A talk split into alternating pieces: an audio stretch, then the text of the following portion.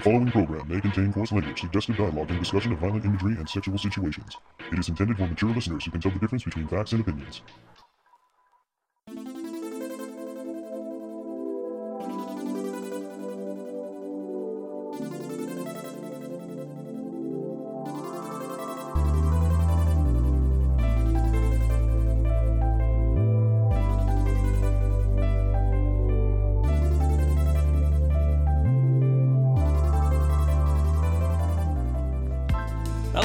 Welcome back to the Toonami Top 10, our favorite shows that have ever aired on Toonami. My name is Sketch, and joining me this day...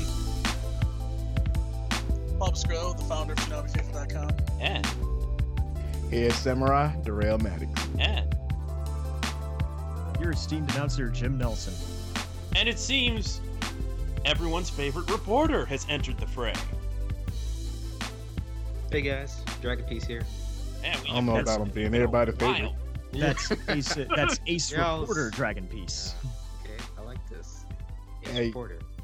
Well, you know, this motherfucker got some facial hair and he don't know how to act now. Yeah, I'm too loose. Got a little bit of fucking fuzz now.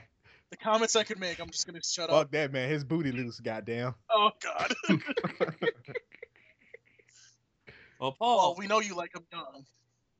Paul happened to get in contact with a few more people to get their lists, and he wanted to read them first. So, take it away, Paul. Yes, let me take care of this first. I asked Jason if his top 10 changed because, well, we asked him what his top 5 was last time. But he said, when I asked him if his top 5 had changed, he said his top show on the block, Dandy Baby. So there you go. So for those of us who have not heard the first part, what were the other 4 shows in Jason's list? Actually, I think he only listed 3. Okay, so his response to me, easy. Gundam Wing, DBZ, Kenshin, Naruto, and IGPX to round out the top 5. Just my perfect personal faves, not a value judgment. But I also got another one. There's a blog on Tumblr.com called Toonami Underground. They reblog a lot of our stuff. We reblog a lot of their stuff. So I decided to ask him what his top 10 was, and this is what he had to say. He said, got to think for a second on this. Number 1 is Mobile Suit Gundam 08th MS, Yu Yu Hakusho, the original Dragon Ball, New Mobile Report Gundam Wing. I guess he means Gundam Wing. That's the actual title. Oh, that's the actual title, really? Yeah. It's not Mobile Suit Gundam Wing, it's New Mobile Report Gundam Wing. Cowboy Bebop was number 5, Outlaw Star was number 6, Batman the Animated Series was 7, Tenchi Muyo was number 8, Robotech was number 9, and Blue Submarine number 6 was number 10. There you go. Pretty good choice. Interesting variety in there. Now, as we've decided to allow Dragon Piece to join us for the top 5, I thought it was only fair to let him quickly read off his other 5. Mystical sparks encircled by loneliness and cold darkness. Are you afraid? Perfect. Every winkle serpent. Everything the murder. Selfie tries to serpent when she take a thing. Cosplay like she nerdy, cosplay like she dirty, cunning she so worthy, prefer it when she hurt me. First off, I know you guys are gonna have questions about this, so just ask me on my Twitter. But anyway, number 10 is Samurai Jack, number 9 is Yu-Gi-Oh! GX, number 8 is Justice League Unlimited, number 7 is Symbionic Titan, number 6 is Thundercats, the new version, obviously. And number 5 is Space Dandy.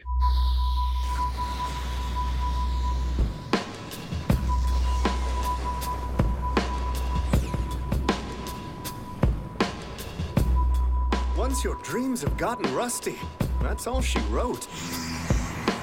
Polish them all you want, but that ship has sailed. Just trade those crappy old dreams in for a set of new ones. point is, you gotta find your own purpose in life, baby. Aw, oh, come on! Are you even listening? I'm trying to drop some knowledge here, QT. Well, anyway, we gotta go.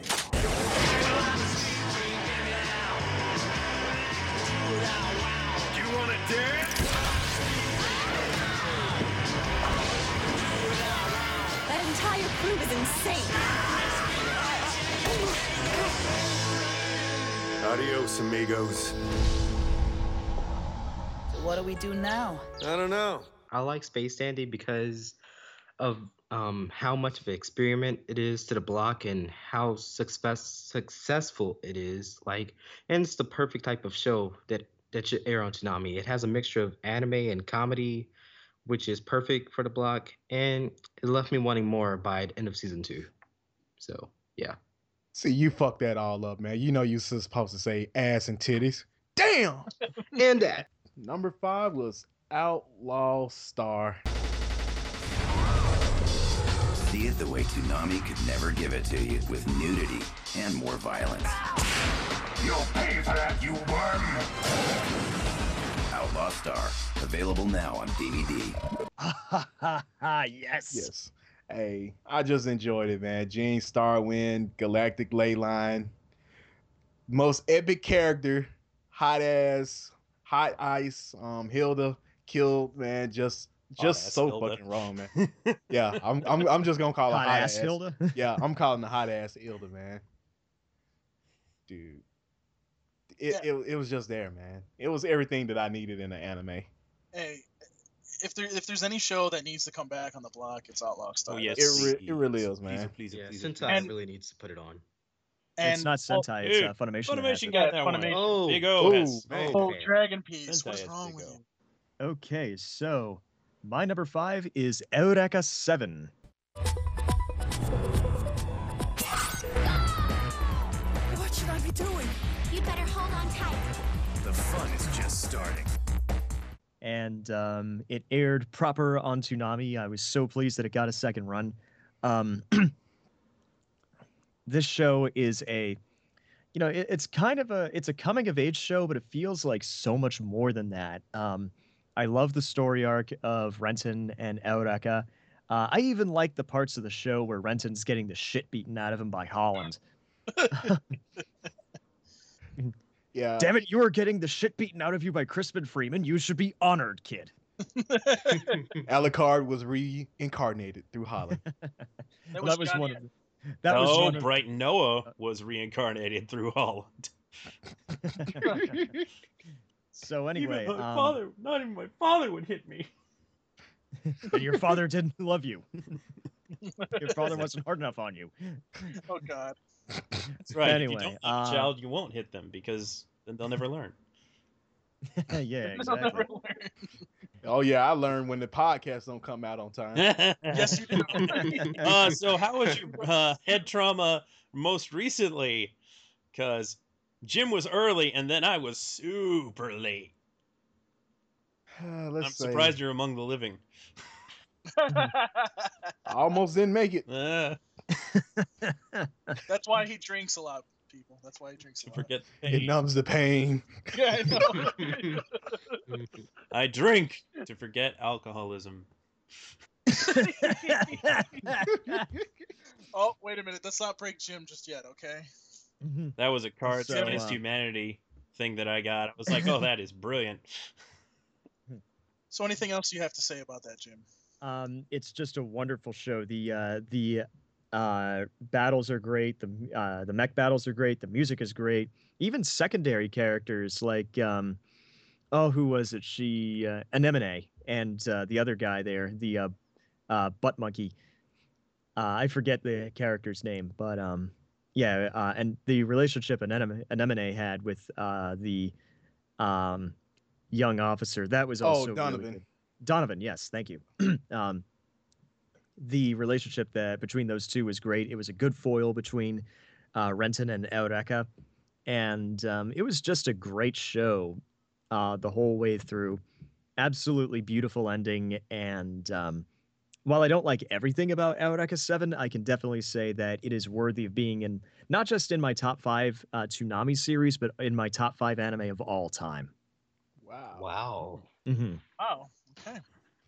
And also, Eureka 7 made it cool to beat on kids and old women. And then let's not forget the mindfuck areas with the Corallians and all that. Those were absolutely... It was like, everybody's getting it! Everybody! Also, you gotta love Master Norb. Yes. Master Norb, I feel like, is what Norb. Aang would have grown up to be. Oh, God. Norb. Oh, my God. But everybody knows the best characters in that show were Charles and Ray. Yes. Yeah. Oh, my God. Those were fantastic. It's good. I like that Toonami played it again. Because, yeah, it did okay on Adult Swim Action, but it was kind of loathed at the time. Yes. I was thankful for that, yes. Mm-hmm. I guess it's time to move on. I'll do my number 5 next, because Sketch is last. And my number 5 was actually number 4 last time on my list. So if you've been paying attention, you'll already know what that is. But this show... actually showed up on everybody's list except for Mr. Campy Jose. And really, this show should be on everybody's list. But my number 5 was Mobile Fighter G Gundam. Love, honor, sacrifice, revenge, and a whole lot of destruction. Let's get things started. Gundam fight all set. Ready? Go! I will get rid of them with my own hand. Your crime shall not go unpunished. Let's do it. Fire! What's happening? They will not be held. Take this! My love, my anger, and all of my sorrow! G Gundam, premiering next Monday at 5. Only Toonami. Darrell basically explained what the premise of the show is, but pretty much G Gundam to me is one of my favorite animes of all time. There's action, there's suspense, there's romance, it's basically the whole total package in one. I could sit here and explain it to you all day long, but you know, we did a review on it for Geeky just out of fun, just to see if people would want us to do like nostalgia shows as a review. And after doing the review, Jim's like, "Oh, maybe I should pick this up." And after he picked it up, after me and Darrell went, "Yes, you need to pick it up. You need to go buy it." I believe that is one of your, you really like that show, don't you, Jim?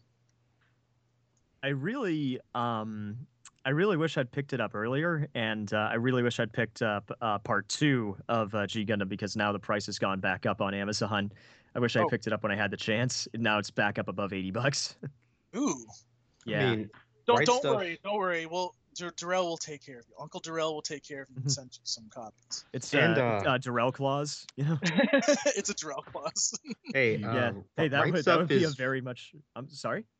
No, Right Stuff is releasing like Gundam like all over again like next year. Yeah, so. But we don't know when they're gonna get to G Gundam for one. For another, it's gonna look a little incongruous. It's gonna look a little because I have the Bandai set. Yeah. True. Okay. So yeah, note to the Toonami faithful: if anybody wants to get me that for Christmas or as a moving present, that'll be fine. But basically, if you guys have not seen G Gundam, there's a reason why last time it was on our top 10, and I'm sure it's going to be on somebody else's list too. G Gundam is definitely a series you want. You definitely want to see that series. I highly recommend it, and it just like Jim said that. Eureka 7 is one of his top 5 of all time anime series. This is one of mine. So be sure you go and pick it up. I love this show because it's kind of the anti-Gundam when you think about it. G Gundam did what no other Gundam series had done at the time and broke with the Universal Century. And you know what? It's actually kind of funny with how hammy it is and how much it just doesn't care. It just does not care what you think of it. It's trying to be, you know, a more of a super robot anime as opposed to a real robot anime like the other Gundams were. And to be quite honest, Mobile Suit Gundam created the real robot genre. But to have a super robot anime like G Gundam, it just feels like it's something completely different, and it's so much fun to watch, especially considering how heavy and how preachy the other Gundam series can be. It's just good old-fashioned fun. Right. I want to watch it so badly. You haven't seen it? I've not seen a single Gundam, actually. Like, what the fuck is wrong with you? Like, wait, whoa. Stop the show. Stop the show. Stop the show. It's time for a Gundam intervention. Yes. I'm gonna watch as many as I can, like as soon as possible. But like, I don't know. I've just never seen one yet. Darrell. Oh my god. Go get the bill. Go get the belt. No. You need to make like 50 copies of everything that you have of Gundam and send it to Dragon Piece. Okay, that's cool with me. You can do that. You gotta earn that.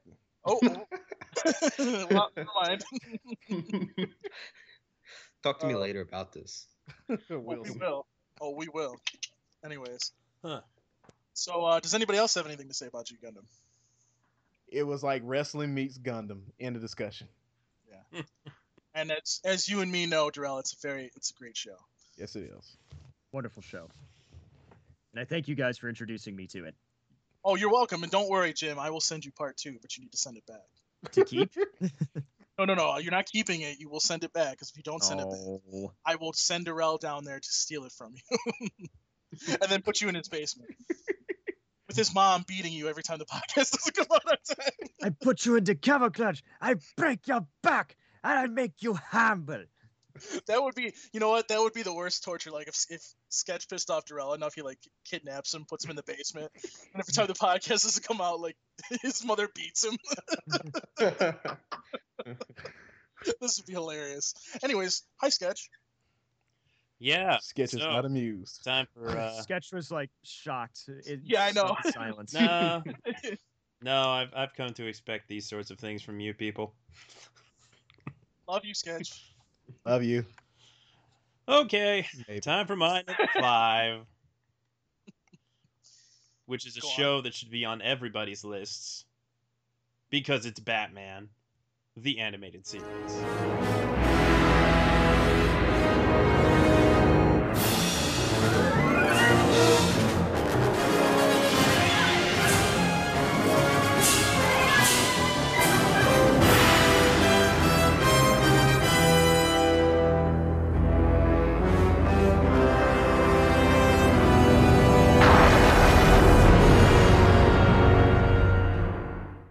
Batman the Animated Series was a truly revolutionary work.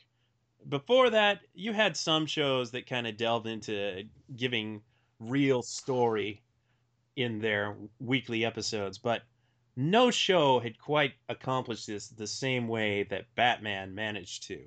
And the really amazing thing about Batman is it comes from the most unlikely of places, because the people that decided to do Batman, they were doing Tiny Toon Adventures and Warner Brothers comedy shows. And then someday somebody at Warner Brothers was like, hey, let's try Batman. And they put some of those people on there. And now they're some of the most prolific action cartoon writers that have ever lived.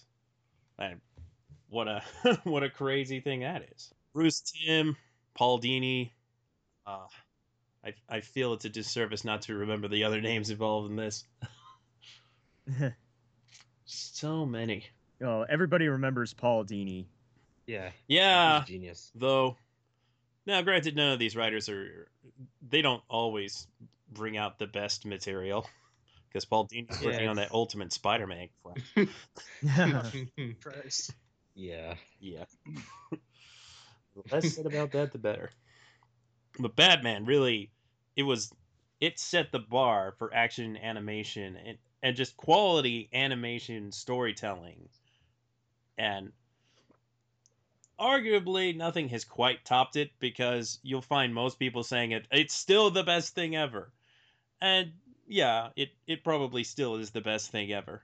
Not that it doesn't have its flaws. I actually find in rewatching that it's a bit inconsistent in quality. I feel like maybe Superman had a more consistent quality to it, and not nearly enough people give Superman enough credit, because that was a darn good show.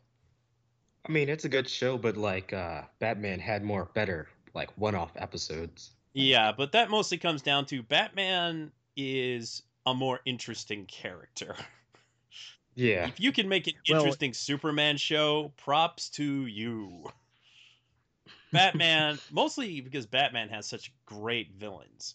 And that's really what made Batman the Animated Series as good as it is, even though Kevin Conroy was amazing as Batman and still is. He still is, yes.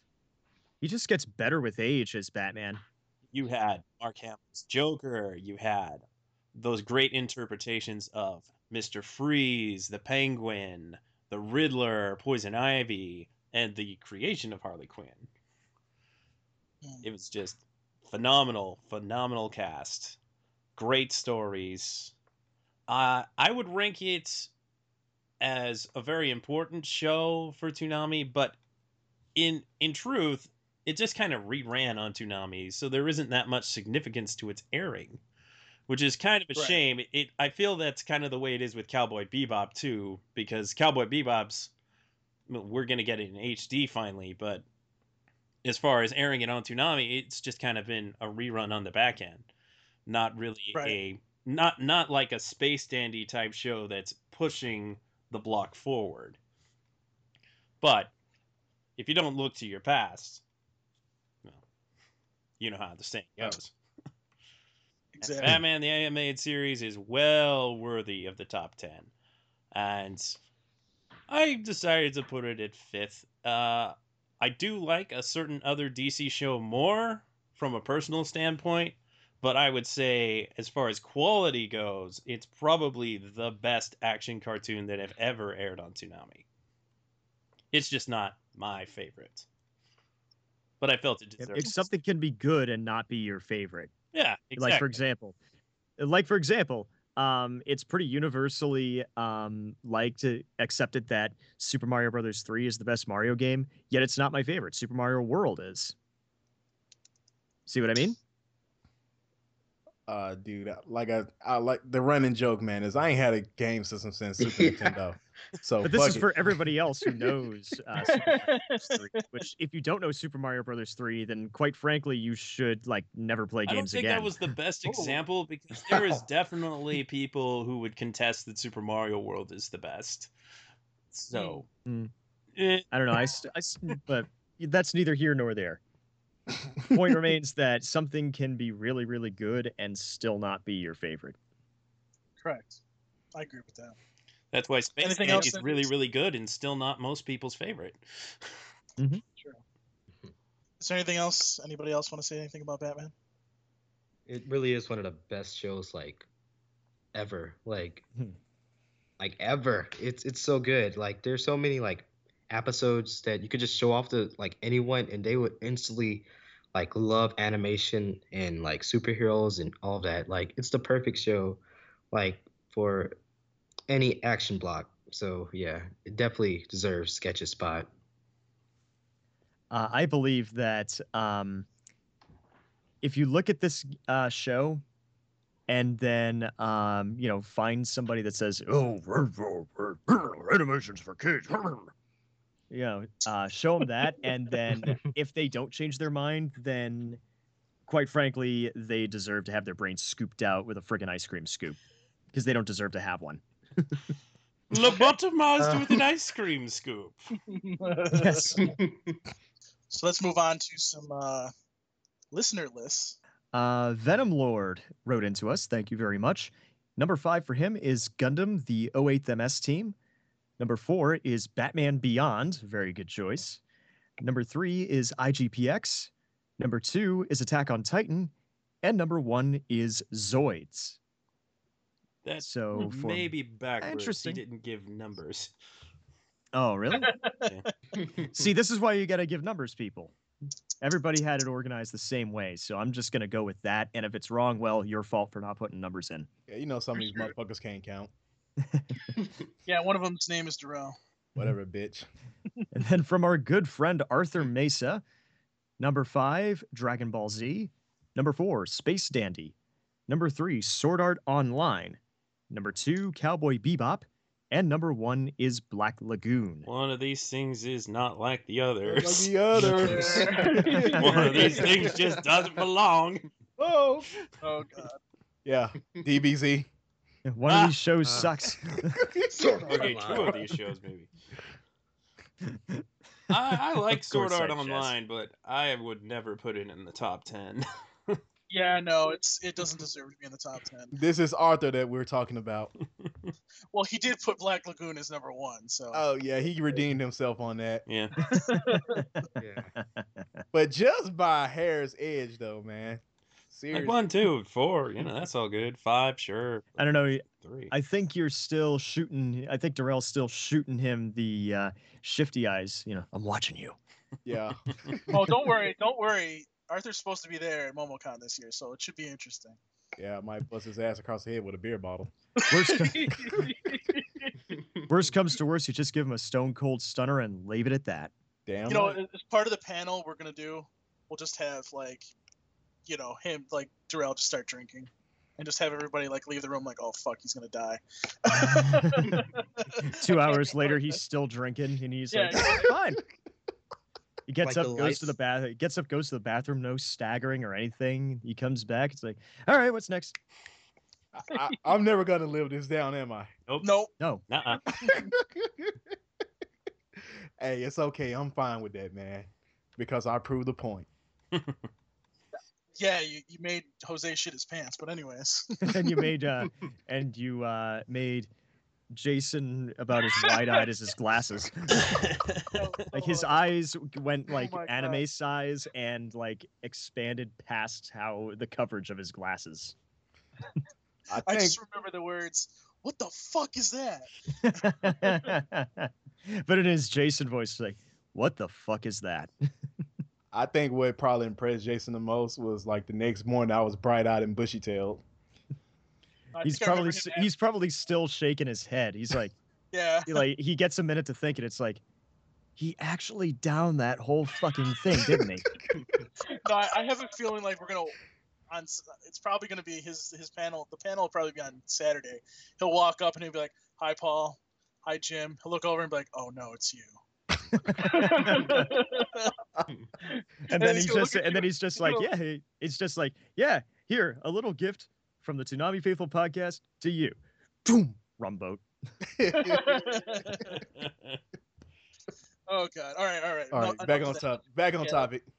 Let's get started.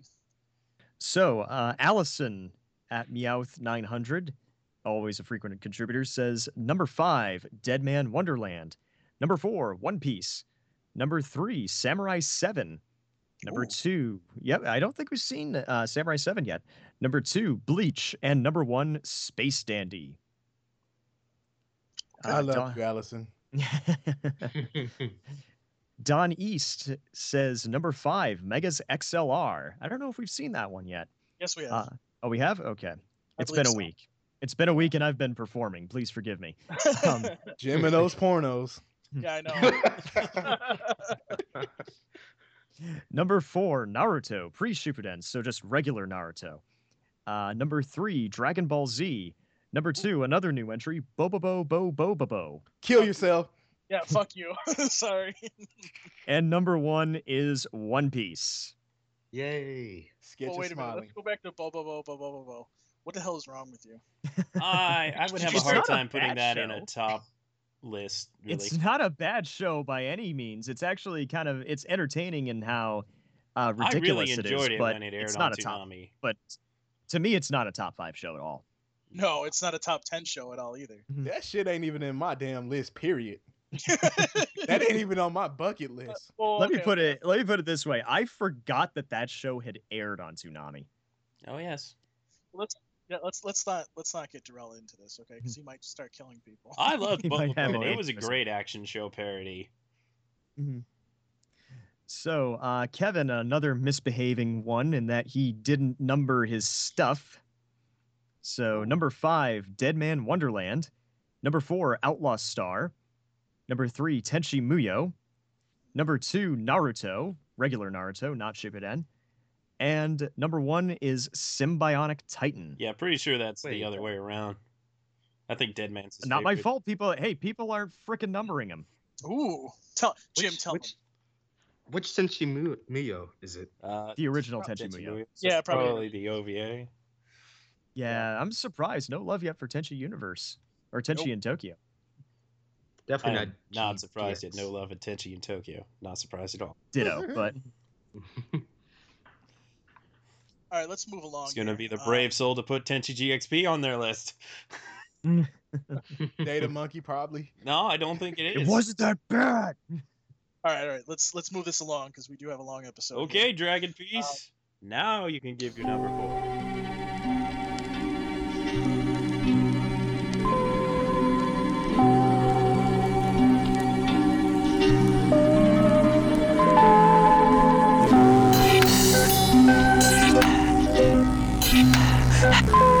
Number 4.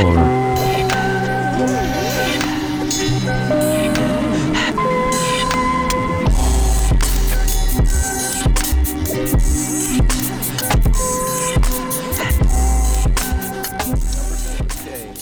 Number 4, Dead Man Wonderland.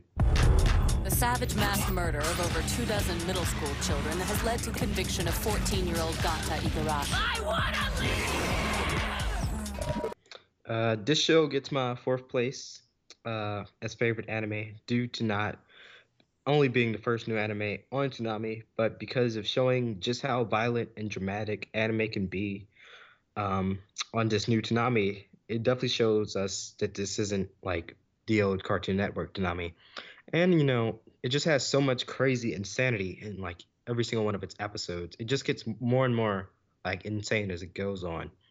Like, for instance, the episode I keep thinking of whenever I say it's just an insane show is when, like, that girl just starts picking out her hair and just, like, just that entire episode where, like, that girl just makes him think that she likes her. I mean, that she likes him.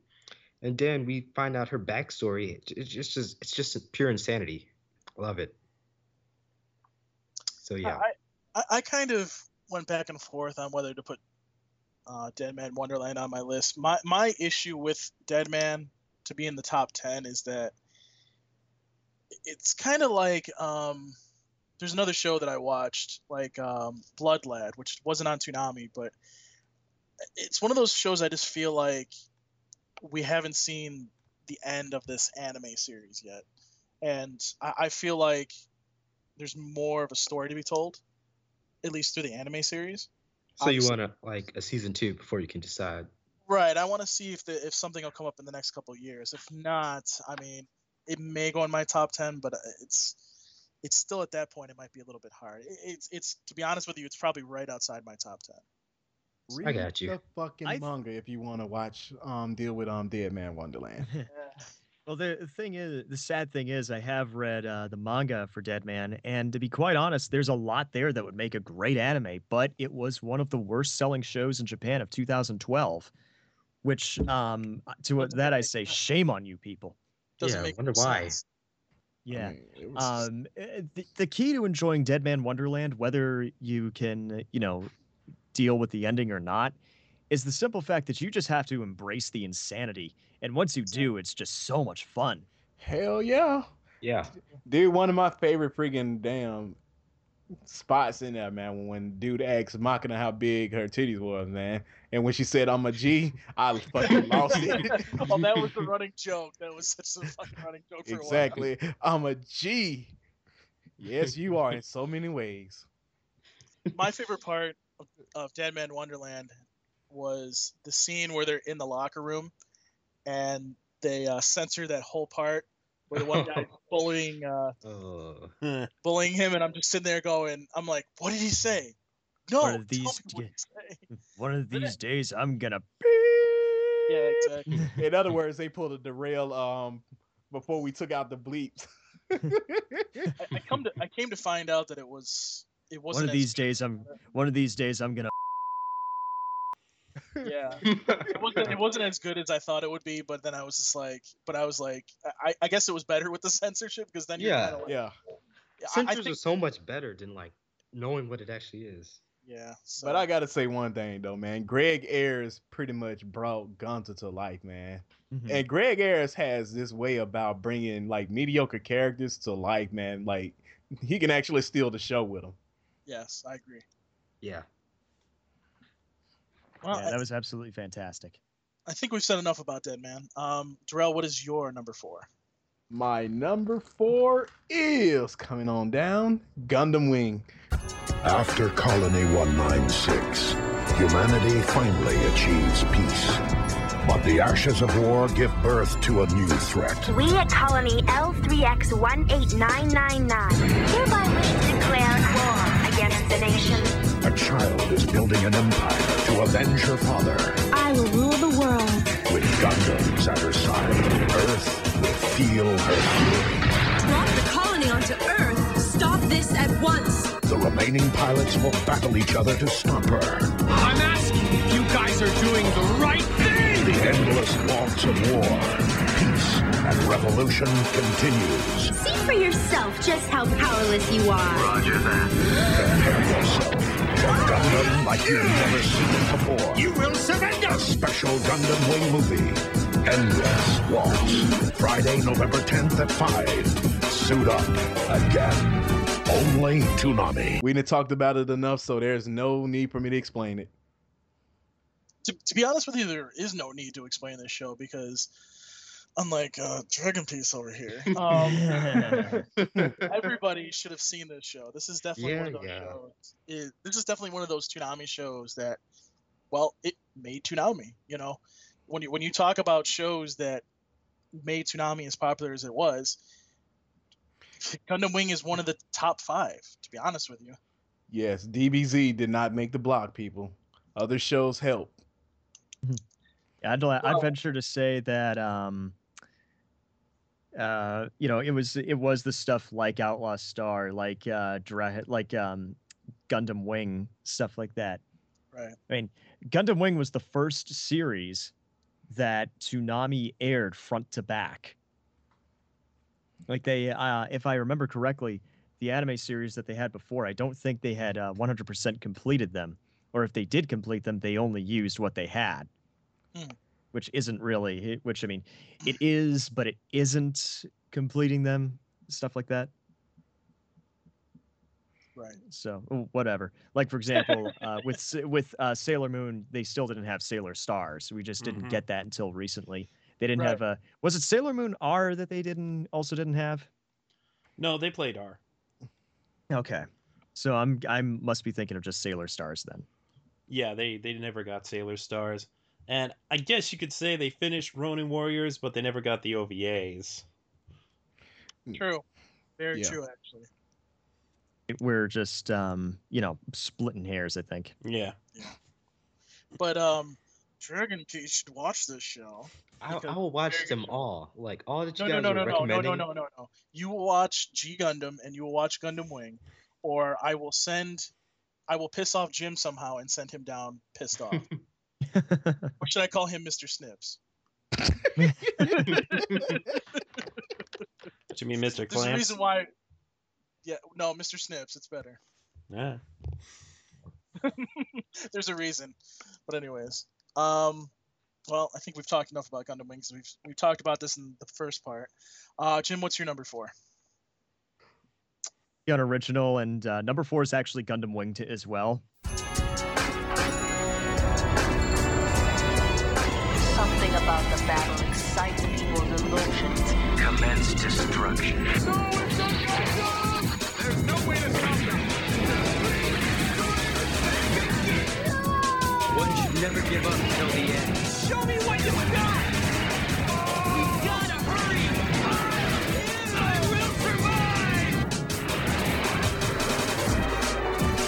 will survive! So... Oh.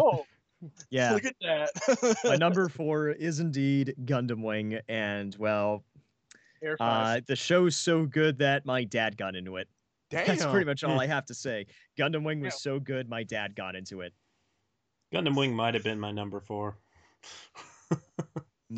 Oh no! Don't tell me. It's not. No, my Gundam Wing was my 6th, but I heavily debated switching around some of these. But I think I'm satisfied with the order. But yeah, what I mean, obviously we all love Gundam Wing because it was a really great show. Of course, it's on 4 of our lists already. Dragon I still have a lot of those. You know what? I still have a lot of the Gundam Wing models that they sold. The local Funko Land that, yep, the local Funko Land that I frequented had a lot of those Gundam Wing models. So every week when I had some paper route money running around, I'd go and grab a new model kit. And there were only a couple I was missing from the whole thing.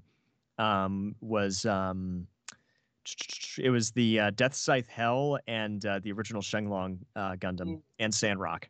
That was it. I don't, you know, I can see, but you know, it was just so good. I really wish that I had a better, I had another chance to get a V8 model because that one just fell apart on me because of that giant power pack. Right. I guess the one thing I do want to say, though, about Gundam Wing is if you have not seen the series like Dragon Piece, I would make sure you go and pick it up. It might be a little expensive. The singles shouldn't be too bad to pick up. And there again, like we said before, Right Stuff is bringing out this stuff, so it could be you could get a cheap copy of it soon.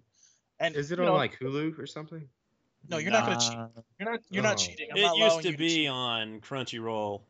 But it got taken down when Sunrise stuff all kind of left America. And there is nothing Gundam on Hulu. Yeah, right. That kind of sucks. No. So there's some stuff on YouTube. I believe Endless Waltz is still on YouTube. It was. Yeah, it is. It was on YouTube. Okay.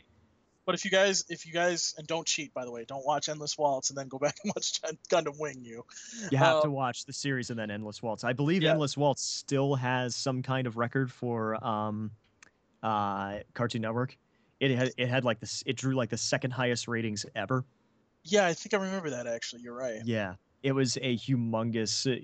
Endless Waltz was a humongous success. I remember watching it the day it came out. I was absolutely glued to my set. All right. But again, if you guys want to, if you can find a copy, get it. If your friend has it, watch it. It's a really good series. We definitely recommend that series. Hell, it's been on 4 of our lists. But let's get to my number 4. Now, my number 4 was actually number 3 last time. So if you're paying attention to what the last top 10 that we had before, back at episode 19 and 20, you'll know what my number 4 is. But number 4 is a series that I guess would piss me off from time to time because A, in the version that it was at the time was too long, and B, when Cartoon Network would be like, oh, well, we have to wait a while before we get new episodes, I was like, son of a bitch. But anyways, my number 4 is Dragon Ball Z.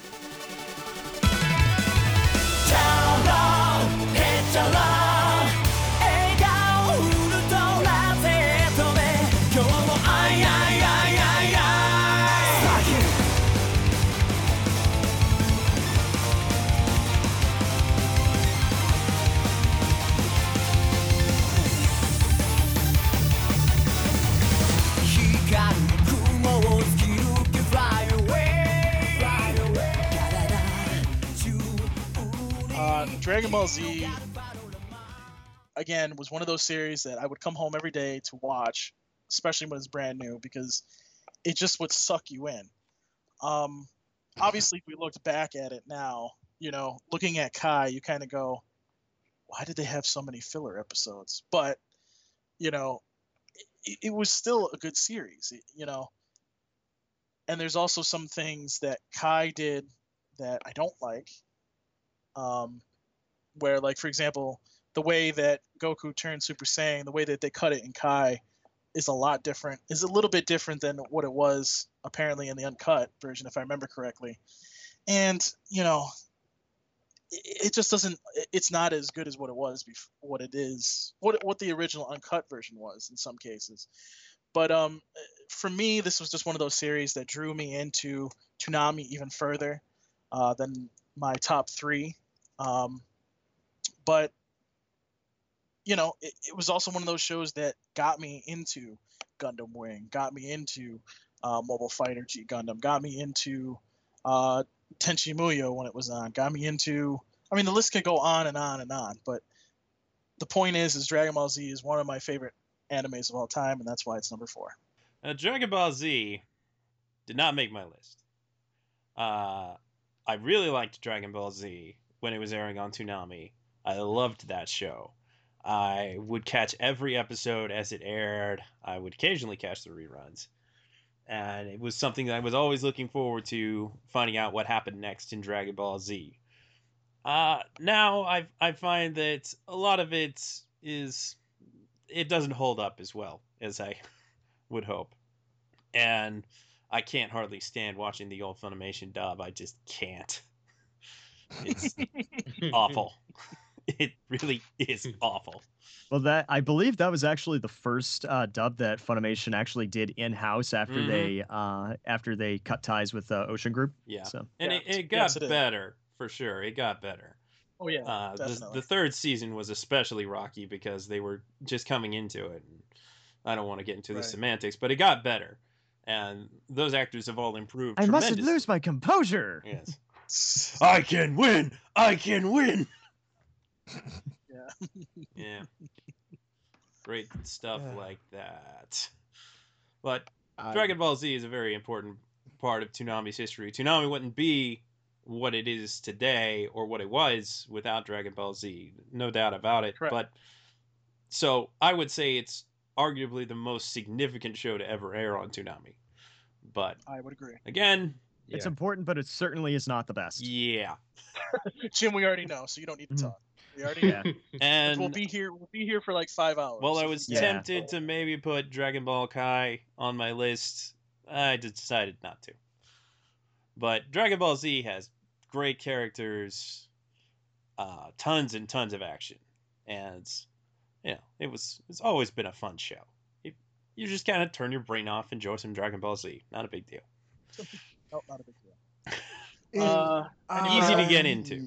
That's for sure. Though I do question how it's so easy to get into when it's such a long series and there's so many plot threads going along. Because regardless of what people say, it actually kind of banks on you having watched the original Dragon Ball, because they treat all these characters like you know them. Right. Which is a questionable practice, to be sure. So in that sense, I generally prefer the original Dragon Ball because that's the beginning of the story. And arguably that's before it gets really weird and everything becomes aliens. Dude. I'm not saying it was aliens, but it was aliens. All right. Well, I think we've talked at length about Dragon Ball Z. I'm sure other people have other things they can chime in on.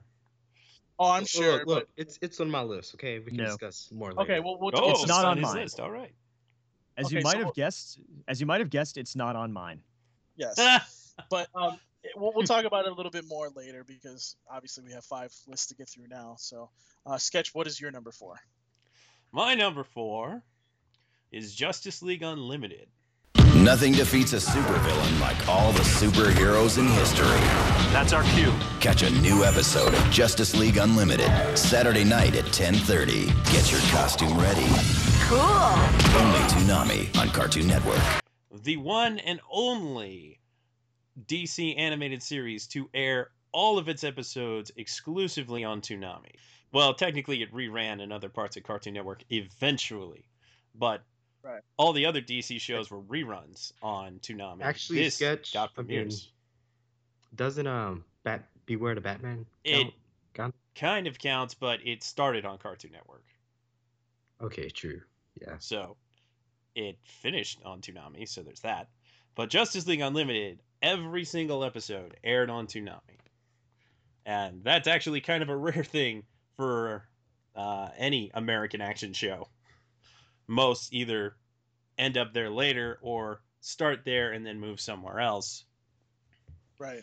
But the reason that I put Justice League Unlimited so high is because it's just a fantastic show.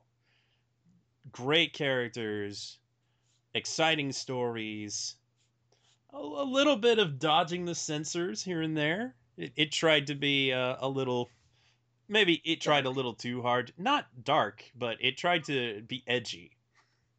And that came, it comes off as a bit cheesy now, but at the time I was like, oh, this show is so cool. And it still is. It's really fantastic. When a lot of people say that the Justice League series that led into Justice League Unlimited has a lot of flaws in how they executed stories, and that the show could arguably be a little boring.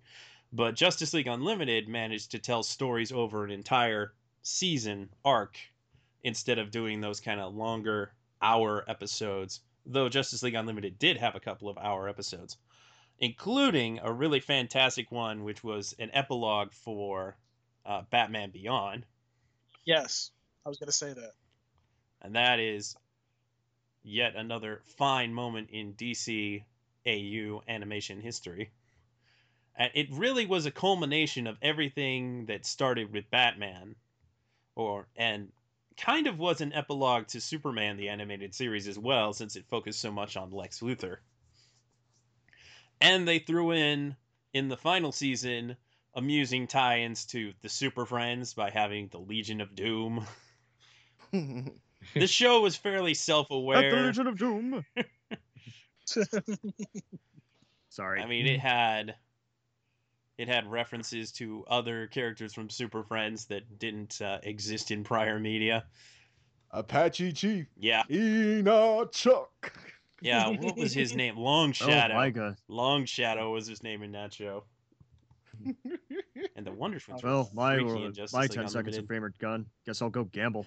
Plus, you had that whole arc about the government and their concern with superpowered heroes out there, worried that it's a threat to national safety.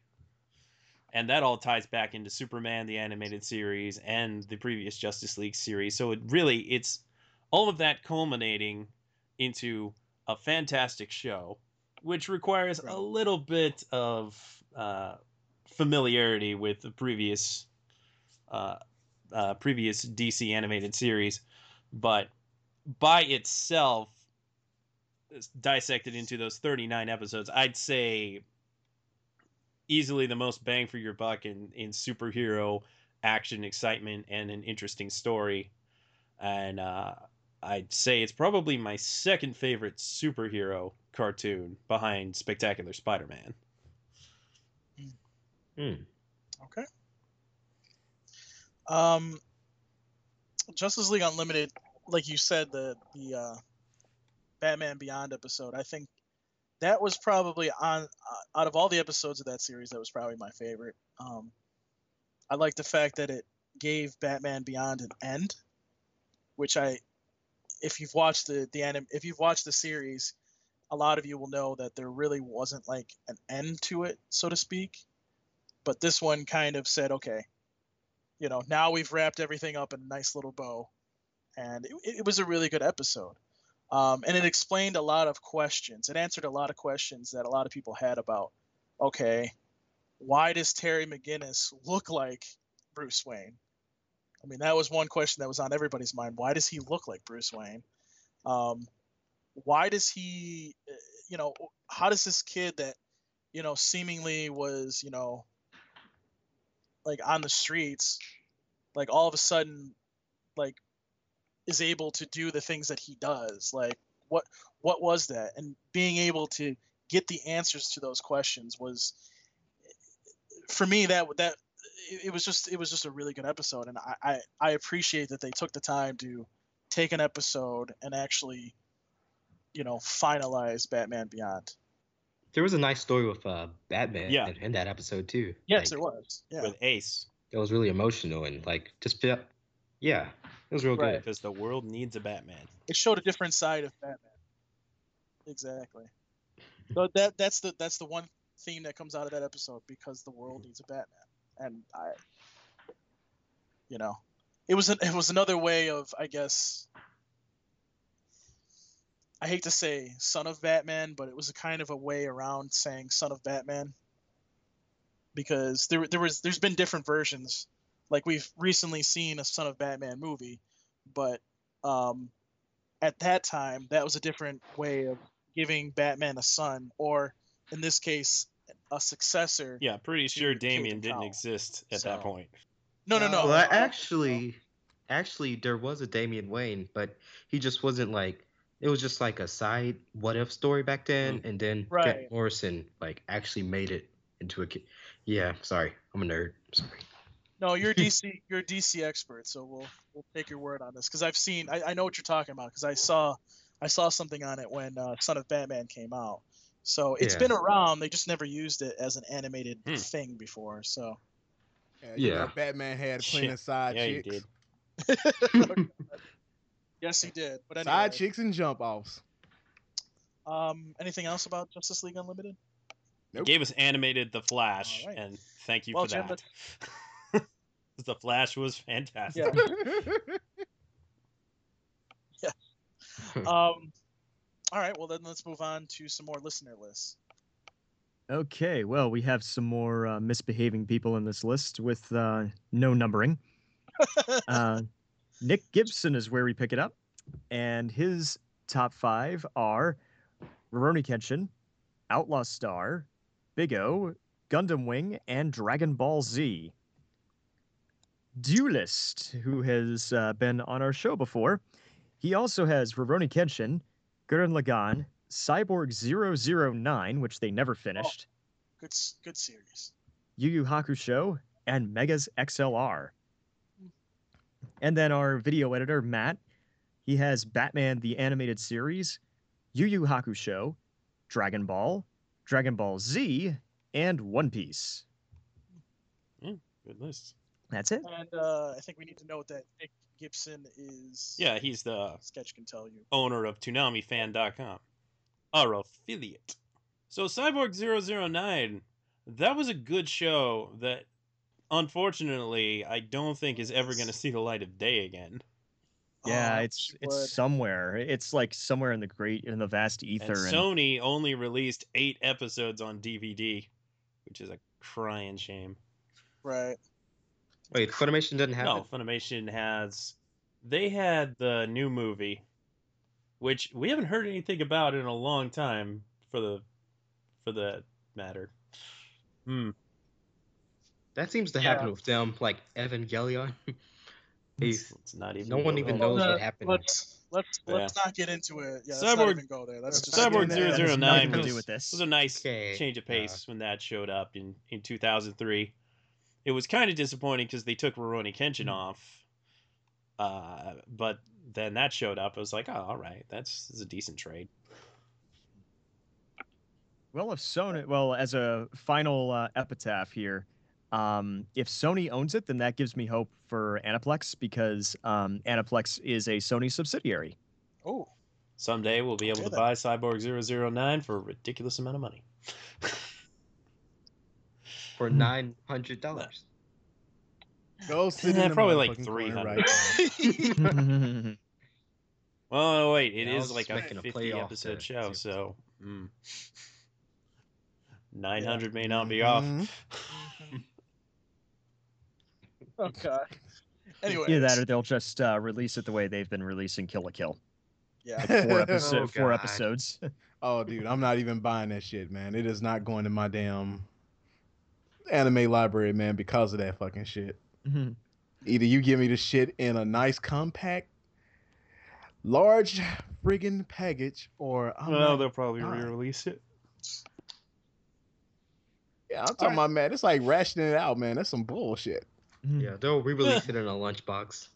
Oh God! Talking about all right, and with that, let's next. Let's move it along here because again, we have like 5 different lists we have to read. So let's get into number 3 right now. You see this whip that I'm driving? It's my environment. I'm going crazy, so crazy need a psychiatrist. These bitches come out of group, talk out the deuce. I know number 3. Get loose. We in that coop. What you in? Number 3 for me. No, you jumped. It's Dragon Pieces. Okay. Oh, damn, I keep forgetting that motherfucker's still here. Wait. Okay. Children, play nice. Okay, so number 3 on my list is One Piece. Listen up, Toonami faithful. Big news. Only 2 more weeks till one of my favorite shows returns to the mix. Set the sail! Let's find the next island! We have to start 200-plus episodes in, but I'm just glad it's back where it belongs. Plus, it's in sweet HD. This is awesome! We kick it off just as the crew drops anchor at Long Ring Long, a crazy stretched-out place. And home to a foxy foe. You want to fight? Bring it on! Let the Davy back fight begin. Cops, cannons, explosives, they're allowed! This show has a lot of episodes, and I mean a lot. If you want to catch up on the series, you can hit up Funimation.com for all things One Piece. Monkey D. Luffy and the Straw Hat Pirates are back. And if you haven't seen One Piece, you haven't lived. We're drawing close to a new world in which only true pirates can survive. One Piece returns May 18th at 1 a.m. Welcome home. Only Toonami on Adult Swim. Even though this is like my favorite anime, I was thinking about this. It's not like my favorite Toonami show though. And I'll explain that later when I explain my other numbers. But it really is like my favorite like anime ever. And of course, it's gonna at least be in my top 5. And my reason for this is like while I did not watch the show a lot when it was on Cartoon Network, I do try to support it now. And like that's my reasoning, because like I really just watched Naruto back during the original Toonami, and I never got the chance to really watch One Piece that much. And since this is going by a list of what's my favorite Toonami show, that's the only reason I say that. But I do like really enjoy One Piece, and season 4 really isn't my favorite of this series so far. So that's another reason why. And like, but Enies Lobby is really good. So that's why it's ranked above like so many other shows. But yeah, what are your guys' thoughts on all that? One Piece deserves better. That's all I'm going to say. Oh. Well then. I mean, I love One Piece, but yeah. I enjoy One Piece, but it's not Bleach. And yes, Steve Yerko, you know that's the reason why I'm fucking saying it. You know I love Bleach over One Piece. One Piece is still a pretty cool show, though. You know? But I never in my life ever wanted to be a goddamn pirate, though. Oh. Did you want to be a soul reaper? Ah, dude, I am a fucking samurai. Fuck yeah, that. Dude, he does have some Zanpakuto in his room. Don't make him show you the pictures, okay? Oh god. Now, yes. One Piece had kind of a rough history on Toonami, to say the least. Yes, it did. Thank you for kids. We have to say this. If 4Kids had never gotten One Piece, it may have still ended up on Toonami because Funimation was eyeing it. I hear Viz was eyeing it, so it still may have ended up on Toonami. So I will never thank 4Kids for One Piece. I will, however, thank Toonami. Because if Toonami had not picked up 4Kids One Piece, it probably would have ended there. It just would have been gone. Toei would never have brought it back to America. It's just pretty much we would have no One Piece if Toonami didn't say, yeah, it's not a good dub, but it's One Piece, so we're going to play it. And then they gave Funimation the opportunity to pick it up again. Because... who knows what Toei would have done? We all know, folks. I mean, we can't say in absolutes. We don't know what Toei would have done for sure, but Toei's the kind of company that's, well, if they don't like the game you're playing, they take the ball and go home. Yeah, maybe we'd have gotten One Piece around now, considering what happened to Sailor Moon. We'd definitely be playing catch up by now. That's for sure. We definitely would not have had One Piece available from the beginning. Funimation's dub in what, 2008 was when the first DVD set came out, I think. Yeah. So right. I'm very grateful to Toonami for sticking it out with One Piece and essentially saving it from dying a miserable death in America. Right. I honestly that 4Kids part, I literally erased that from my brain until you said it. That's why I didn't even mention it. But yeah, that really is cool. I would have ranked it higher if I knew that. I remembered. To watch the 4Kids version, you literally have to do acid, eat shrooms, and then go through a bottle of Jack Daniels and hit a blunt. Yep. Terrell is so yeah. Before I'm very grateful that Toonami brought it back, because before before 2013, I was hard pressed to say One Piece was one of my favorite shows to have aired on Toonami, because there was only what 24 episodes of Funimation's dub that aired. Thankfully, that is no longer the case. I don't know. One Piece for me, I'm on the same page with Darrell on the fact that I've never really been able to get into it, so to speak.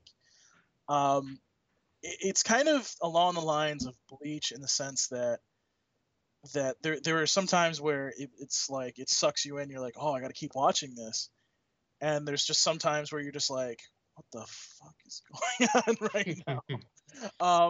And the problem was for me, and it could be because sometimes it feels like the filler in One Piece is longer than it is, which it probably isn't. It just feels like it. It just didn't, like, I would just sit there and I'd go, there would be more of me going, what the fuck is going on, than like, oh God, I got to watch this every week, you know? So for me, that's the reason why it's not in my top 10. And a lot of people may hate on me for that, but I don't know. Like I just couldn't, I can't, if I'm not into a show, I can't really put it in my top 10. It would be stupid. Like, I'm not even like, I understand why you wouldn't even like One Piece right now, because like, I mean, until like, I mean, they're in Enies Lobby right now, which is one of the best arcs in the series, but they still haven't even got to like the big fights yet. Like, right. Like once you get to Driller Bark, you're going to really enjoy it, because it's a good jumping on point. It's really good. Nah, don't get me wrong. Now, I actually do enjoy One Piece, because Oda, like, he writes stories, man, that they literally pull at your heartstrings, man. Oh, yeah. I mean, damn you, Oda. You know, Oda really knows how to hit the emotions on the big dude right here, man. That's the sad part. That's what I hate Oda for so much. But it's not like, you know, I'm not really into pirates like that, but I still enjoy it. One Piece as being a great anime, especially since it's part of the big three. And one more thing, and then we'll move along here, because we've been talking about this for a while.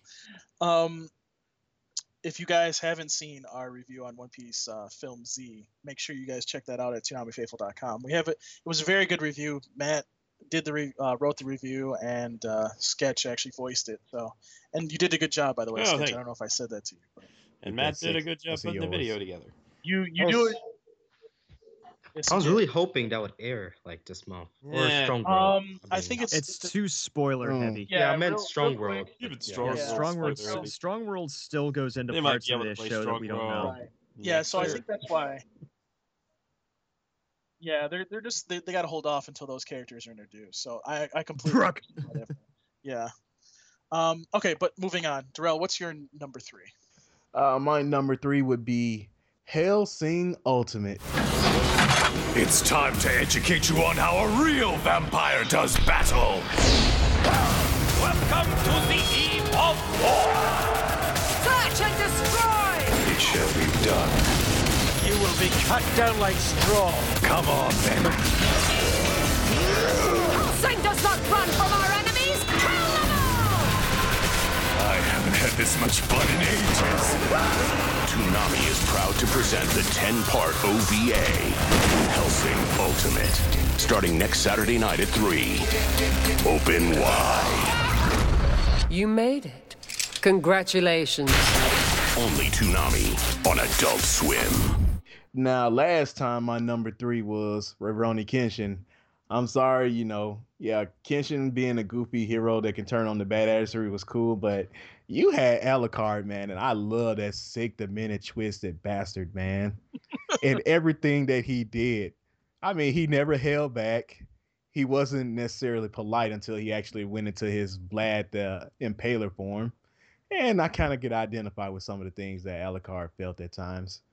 Because sometimes you just need to suck the blood out of people and just put them in their damn place. Plus, I hate Nazis. What remains to be said after last night's Hellsing Ultimate? Yeah, Hellsing was an entertaining show. That I wouldn't put it in my top 10, mostly because I was not satisfied with the ending. I like where Hellsing was going. I like the violence. Trust me, I'm one of those guys. You know me very well. I like my action. I like my violence. I like a ton of blood. The more blood, the more. the more the merrier. The more blood, so, the more. Yeah, something like that. Whatever. I don't know. Like I almost feel like, and people have gone back and forth on this. Like I almost feel like if I were to put this on a list, it would have to be on like our top 10 movies on Toonami list kind of deal. And we can't really do one of those yet because, but it's not a movie; it's a show. We've only had what?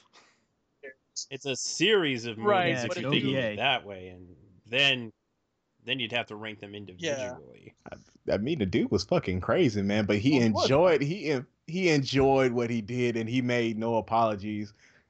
And that's kind of something that I do, man. I won't apologize for being myself. You know, if I'm wrong, yeah, I apologize. But basically being myself, fuck you if you don't like it. I'm going to do me. End discussion. I think you've nailed it, to be honest with you. I just feel the show continued to escalate the situation and then just kind of stopped, which felt very dissatisfying to me. Well, I mean, the only other way you could escalate it even further is if you go into space. That may be true. But I feel like they wrote themselves into a corner and just weren't sure what to do and kind of threw together an ending. And that leaves a very dissatisfying taste in my mouth. Could have been done better. Yes. You know, but the thing is, man, it took him 30 years to kill all 3 million plus people that was inside him. Thanks to Schrodinger's bitch ass pulling that dick move. And that was all through the Major's design, though, man. And this motherfucker was a damn cyborg. That was another thing. I was like, oh, so that's how he's been alive all this time. Huh? You know, I'm like this. Why did he choose to still be fat?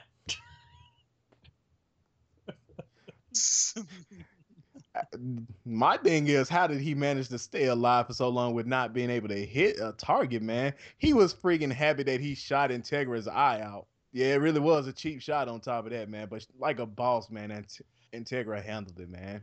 I just feel there was more flash than substance with Hellsing, and it mixed messages a bit. It was still a really good show, but not top 10 for me. The only thing I would say, man, is like listening to the Excariot members at the end, man. It was like, wow, if we really wanted to, we could probably do something else with this at the end because they made that suggestion. What is another 100 years? All right. Well, I think we've talked enough about this show. Jim, what is your number 3? Okay, my number 3 is Outlaw Star. Ooh,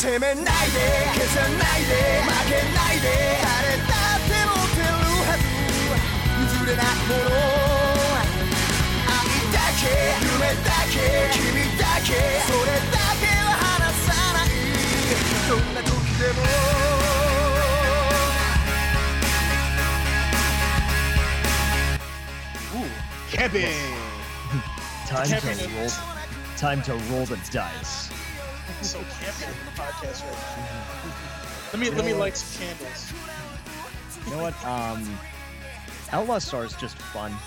That's the only thing I can really say about it. We talked at length about it before, but Outlaw Star is just plain old fun. It's a space western. It can be a space opera. And anybody who, if you compare it to Cowboy Bebop, you're doing it a tremendous disservice. Because, sure, it came out around the same time as Cowboy Bebop. I believe it was originally released the same year, 1998. But the thing is, Outlaw Star is its own series. It is completely autonomous. The only real, I mean, there are a lot of similarities with the, there are a lot of similarities, you know, with the tree, with the ship, the crew, all kinds of stuff like that. But when you get right down to it, it is its own series. There's really very little that you can compare between Bebop and Outlaw Star. Well, and you know, again, I don't know if I said this before, but this is one of those series that Toonami has said if they could get the rights to, they would put it back on Toonami. So it's the one retro series that truly deserves to come back to Toonami. Right. And if just you because remember, of how good it is. Also not because they can play it. Right. But and if you remember now, or at least mostly uncensored. Mm-hmm. Oh yeah. Yes, remember, no bikini for male penis this time, baby. Mm-hmm.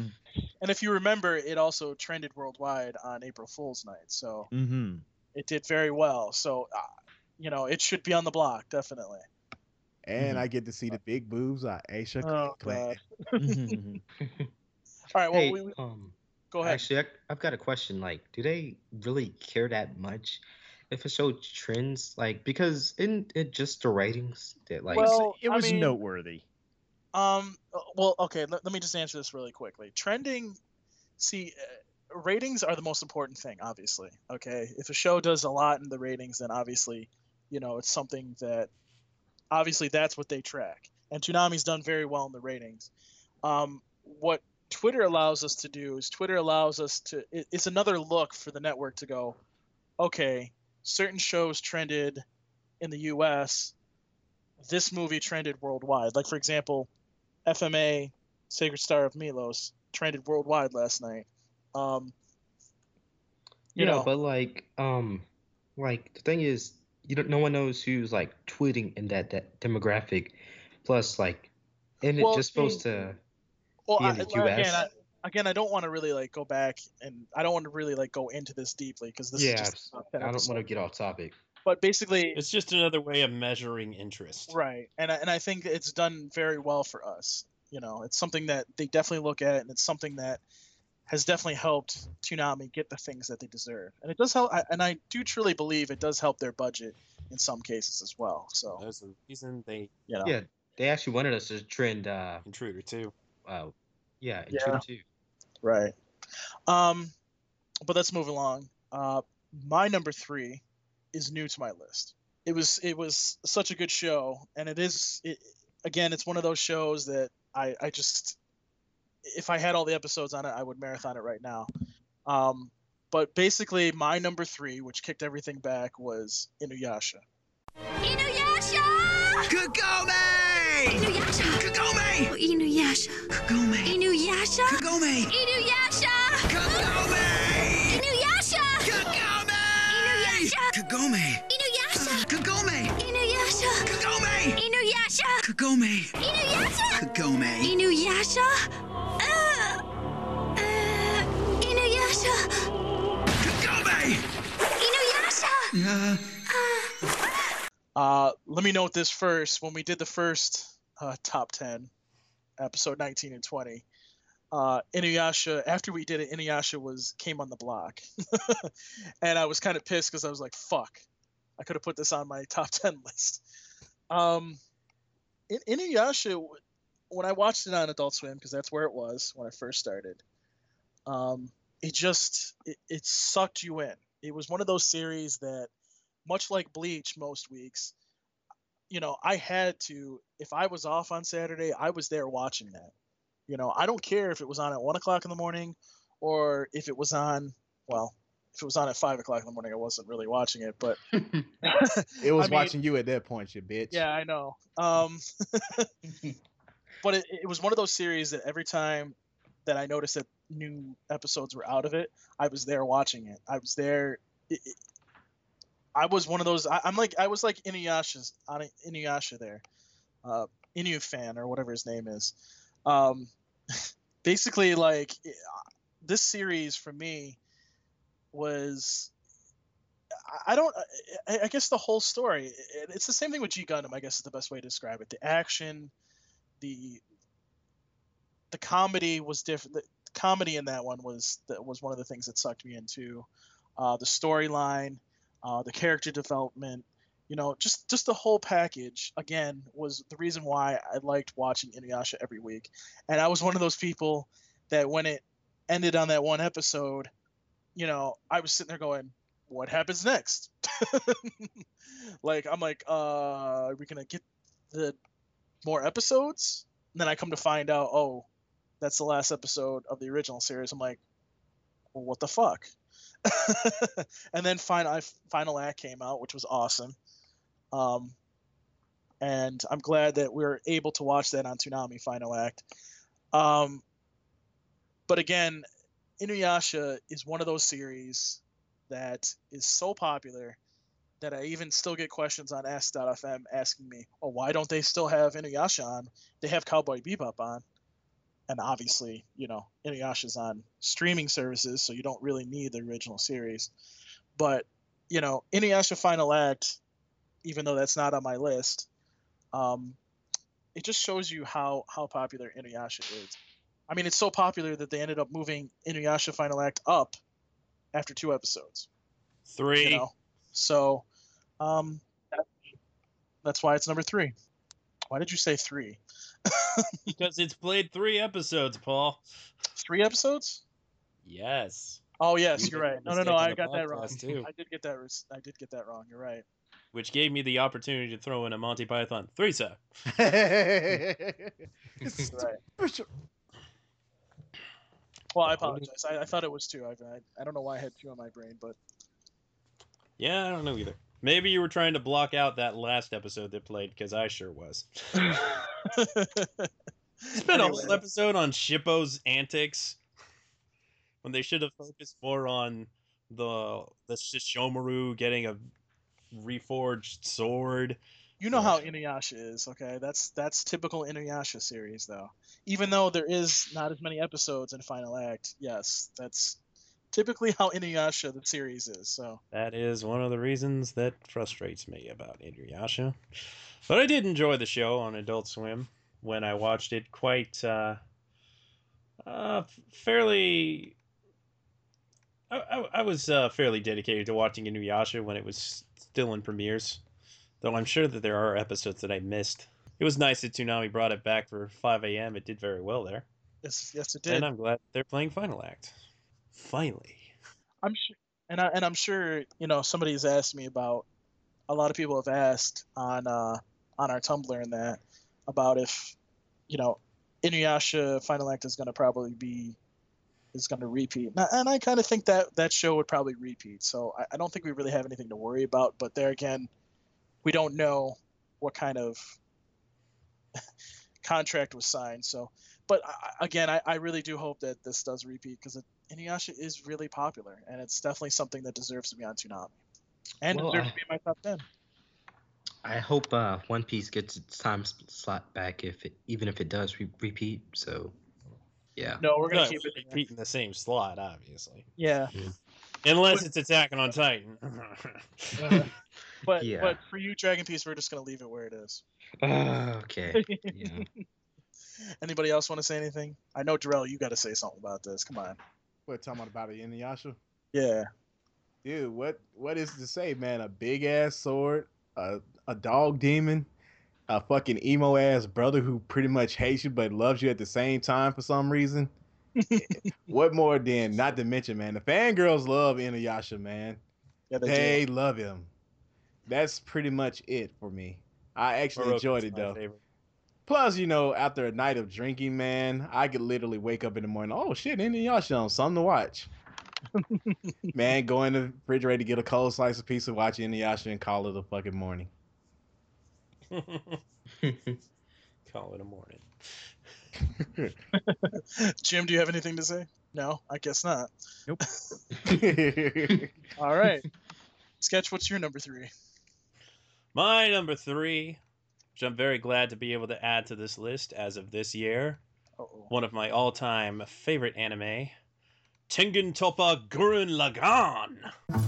Digging tunnels, day after day, that's my job. This village is all we have. We're sick of being cooped up in this little town. It's the young who are gonna break out. Youth of this town, aim for the surface! Kamina, there's something you've gotta see. Huh? I think it's running. Can we drive it?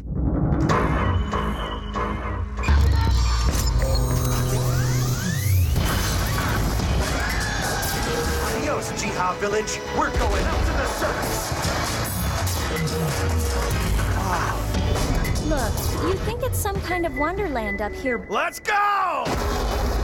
But it isn't. When facing impossible odds. There are more of these things? The place is crawling with them. In an unknown world. Human scum! There's only one thing to do. Are you guys ready? Fight. Can't do this! Pick logic out and do the impossible! That's the way Team Gurren rolls! A combining of courage that sets a man's soul on fire! Gurren Lagann! Gurren Lagann premieres next Saturday night at 2.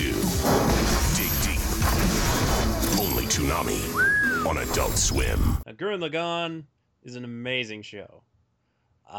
It's just you start out with a character's kind of coming of age story, and the importance of his surrogate brother, and you see him grow into a competent leader thanks to the encouragement that he had always gotten from Kamina. And Simon really steps up, and a lot of people kind of stop liking Gurren Lagann after Kamina dies, but really the show really takes off after Kamina dies.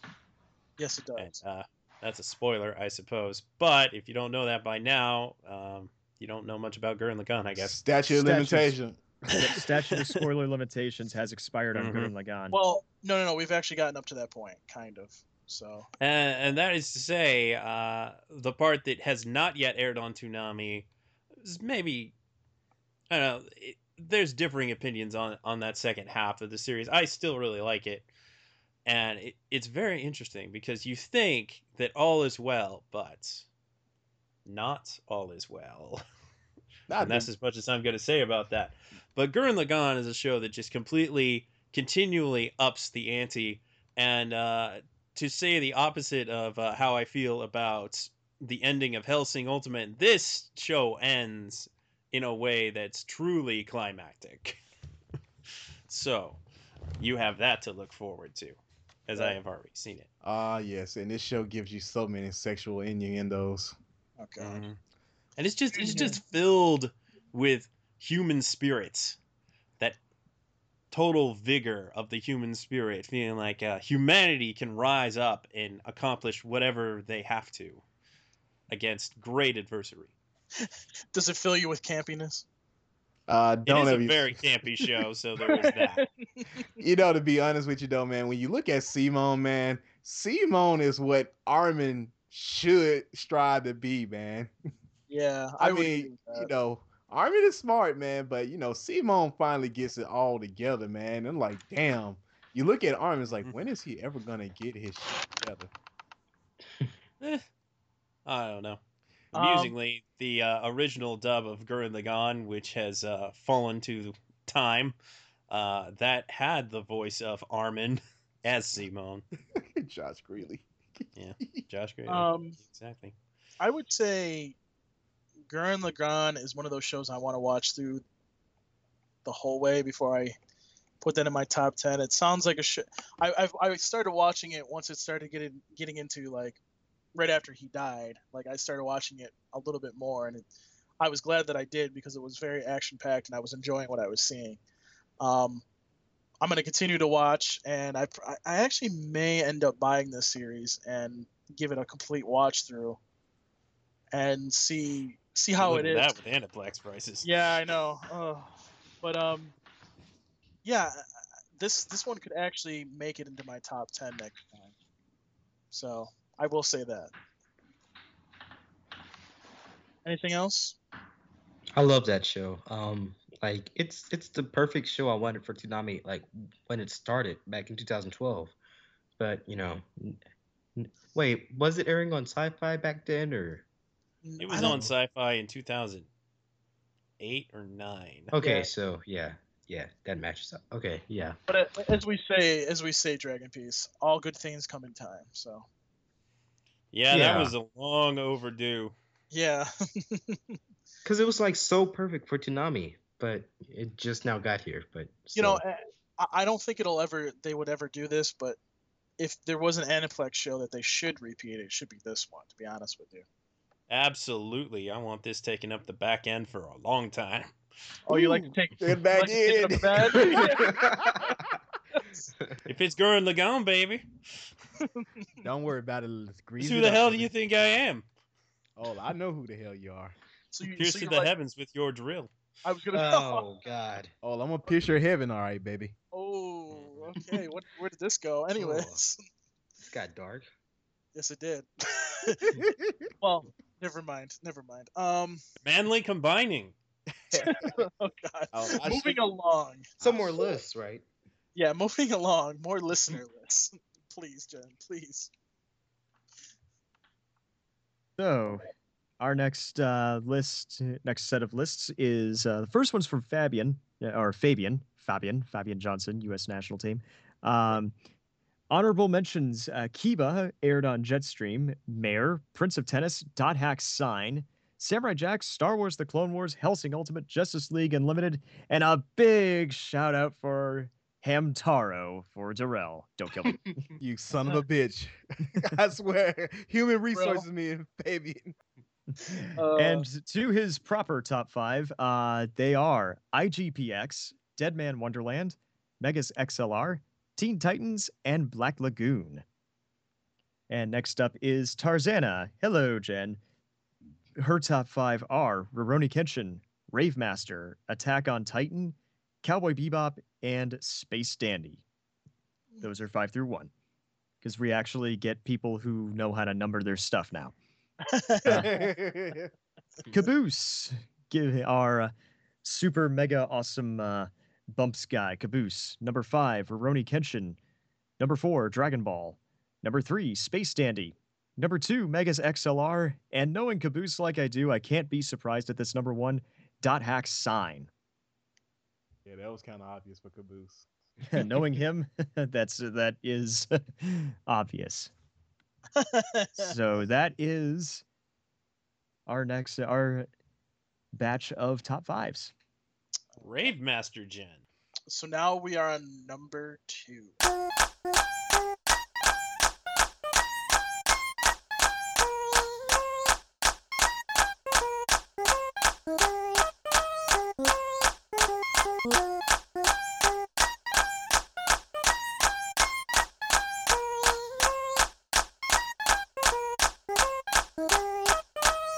Number 2.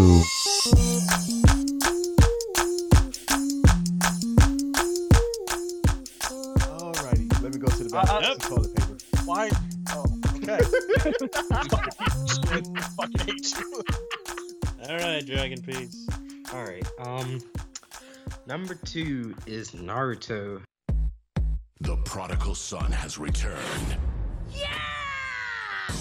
Don't tell me it's Naruto again. It is Naruto again. Next Saturday at 12:30, Naruto is back. Here we go. And this time, he's uncut. Impossible. That's crazy. We're starting over at the beginning, and you're invited. Oh, I'm very grateful. Because no matter how many times you may have seen Naruto, you've never seen him like this. Bring it on. This is gonna be fun. Others will be wrecked for life, and some of you may go crazy. I'm going to be greater than any of them. Naruto! A ninja legend! Naruto.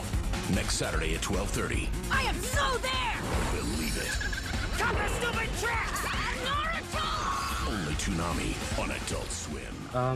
While this may not be my favorite anime, it used to be before One Piece entered my life, and then it kind of just took its place. I know how that is.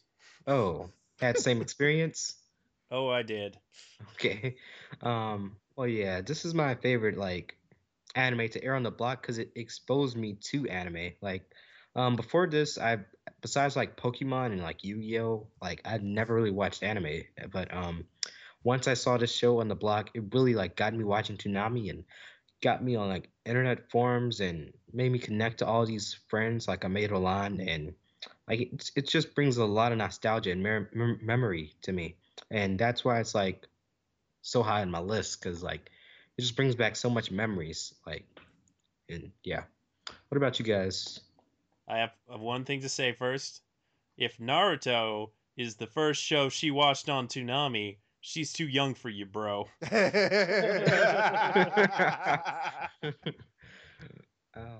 wait, she may not be too young for me though. Oh, well, maybe not for you. Yeah. It depends on how old she was when she saw Naruto. Okay. Yeah. Well, I watched like late, so like. At least you didn't turn out to be a Naruto, because I probably would have killed you then.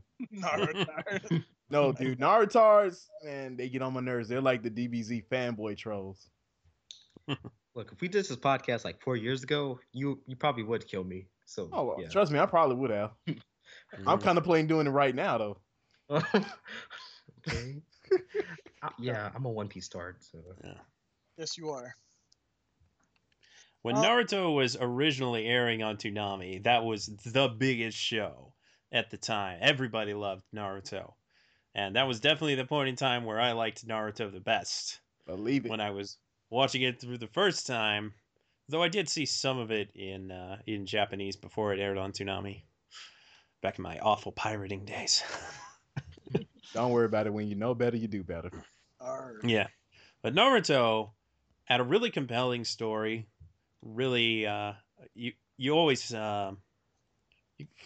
anybody who ever felt ostracized growing up, they could relate to Naruto, and that's something that the show really conveyed quite well. And I particularly like the storyline involving Naruto facing off with Gaara, because Naruto understood that Gaara was just like him. Empathy, man, empathy. Yeah, and I kind of don't feel so much empathy for Sasuke. So there's that. But even then, that climactic final fight between Sasuke and Naruto in the first series is still quite phenomenal. Yeah. I'm upset that we never got to see like the second half of Naruto on the revived block, but like I understand why. But thing is, like, that's why it's not, like, my number one, because, like, Shippuden was just, like, such a drop-off in quality to, like, the first part of the series, and that's why I'm not even a big fan of the show anymore, just because of, like, how, I don't want to say bad, but, like, it's just, like, you can tell, like, how fun and, like, how good, like, the show was back in part one. Does anyone agree here, or is it just... Naruto used to be fun. That's a big difference between it and Shippuden. Yeah. When Shippuden tries to be fun now, it's usually in filler, and it's usually kind of insulting of intelligence. Something that Paul really lacks at times. You know what? Don't make me pull out on you, you motherfucker. Naruto Shippuden does get good, and the manga of Naruto certainly has its high points beyond when Naruto and Sasuke have that big fight. Yeah, I like when it ended. Like, but I'm not gonna say anything right now. Yeah, yeah. But where we're up to on Toonami now, kind of almost wish that they had just stuck with playing Naruto uncut instead of going over to Shippuden. Oh well. Okay. Well, let's move on. Darrell, what's your number two? My number two, people, is Bleach. It looks like everybody's ready. Finally. It's the hands of time, opportunity knocking. The front door, it's the god of war. The five fingers of death, the hand that feeds. This altered beast says his beast. I'm the one you have to fight now! I'll be waiting for you on the other side. Anime from J-Town, Adult Swim, Japan. You know, that was last time, and it still stays at the number two spot. You know, do love the fact that Ichigo, you know, got his Soul Reaper powers, you know, trying to save Rukia and everything. You know, it turns out, you know, what I love about Bleach so much, man, is the fact that Ichigo is willing to put his life on the line every time for his friends and his family. And that's to be respected. You know, he levels up, but then again, all of a sudden, you know, he gets his ass kicked by the next enemy, and then he has to level up again. But the thing is, what I can say you can take from Bleach is no matter how good or how strong you get, there's always somebody stronger and better, and you got to constantly keep moving forward and, you know, forward progress with it. Now, sometimes I did hate the filler arc, and I did make fun of it because as much as I love Bleach, you know, yeah, there were some terrible episodes of time because I really hated the ones with Don Kunoichi. But it's still, the fact is, I practice kendo, I own swords, and this was like one of the best Chambara type animes that I've seen in a while since basically Ronin Warriors and Rurouni Kenshin. So, and the fact that these swords or Zanpakuto basically can manifest themselves with different abilities, it was great. And I probably would say, like, once I saw Renji Zabimaru, I was definitely hooked at that point.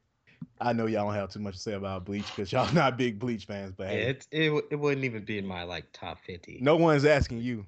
You the new guy. Yeah, shut the fuck up. New guy don't get to put in his. You'll get to put in your thoughts on this, Jim or sketch.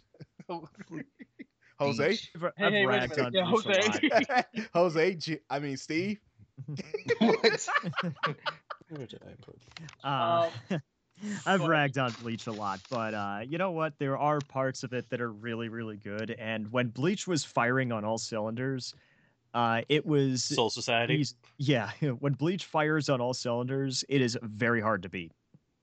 The problem is it didn't fire on all cylinders for as long as I think it should have. It lost the plot somewhere. Yeah, I think Kubo eventually just didn't even know what to do. I think it was just he got into some of that fuck it all. But yeah. To be honest with you, though, the manga is better, to follow if you're not really into the anime. Yeah, for sure. And you don't have the pacing issues and the obnoxious filler storylines.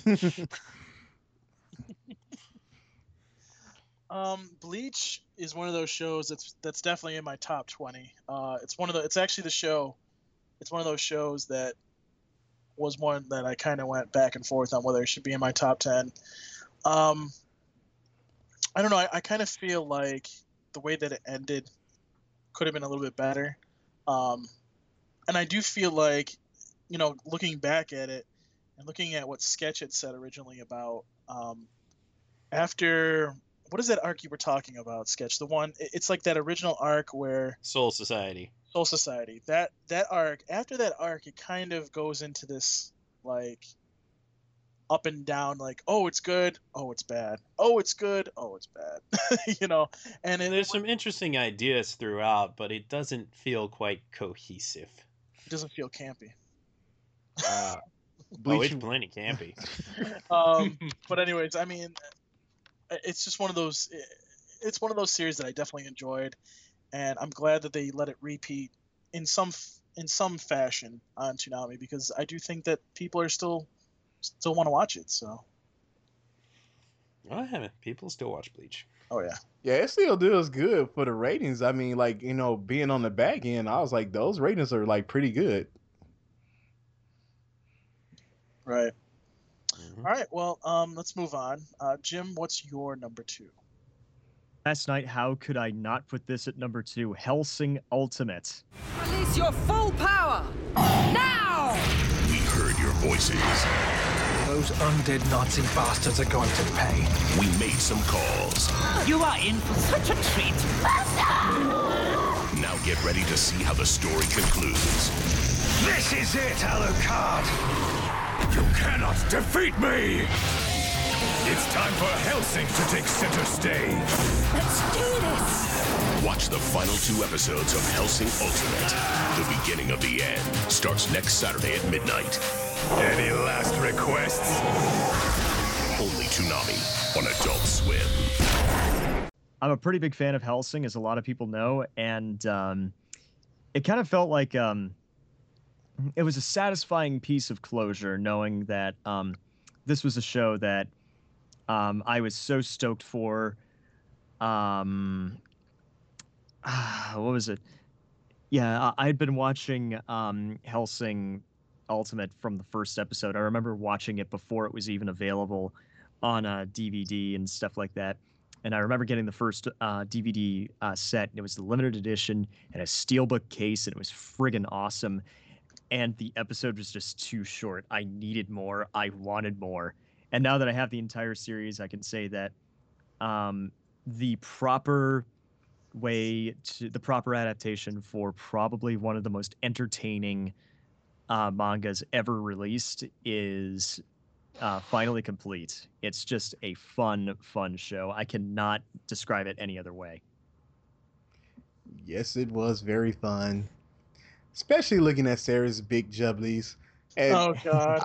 But, there was just a certain innocence about Ceres, the fact that even though she became a vampire, she still maintained her humanity no matter what. Mm-hmm. She did what was necessary when drinking the blood. Of course, you got a little pill for being inside of her. He finally got his wish. on so many levels. But the fact is, man, you know, she's still mild-mannered and meek and scary at times, scared all the time. Like, when something goes wrong, she literally hides behind Integra. And then, you know, she started talking. She kind of got a, she got some balls and started talking back, especially when Sir Integra kicked her and told her it hurt. So, yeah. You gotta look. You gotta love this show. It's just, it was just one of those feel good anime for me. It's just one of those anime you watch after a bad day. You watch Alucard blow shit up, talk trash, and then all of a sudden you just feel better. Yeah, you really do. Okay. And basically, vampires don't fucking sparkle in this one. It was cathartic, that is for sure. Knock knock. Who's there? A real fucking vampire. Exactly. I'm actually very much looking forward to how they abridge the end of that show, because it is worth lampshading. It is worth taking the piss out. You know what? I thought the ending was very satisfying for Hellsing Ultimate. It brought the story to a satisfying close, and it did leave itself open, yes, but you know, we got what we wanted. We saw Alucard back. Saris is still, you know, badass. We got to see a panty shot from her. You know? Oh, baby. Giggity. Well, I think we've talked enough about Hellsing, so. It was an enjoyable ride. Yes, it was. Yeah. So moving along, my number two. Well, if you listen to the last top 10. Yeah, will you please stop saying that shit? If you listen to last week. If you listen to last week. Who cares? Just get on with it. Listen to the last top 10.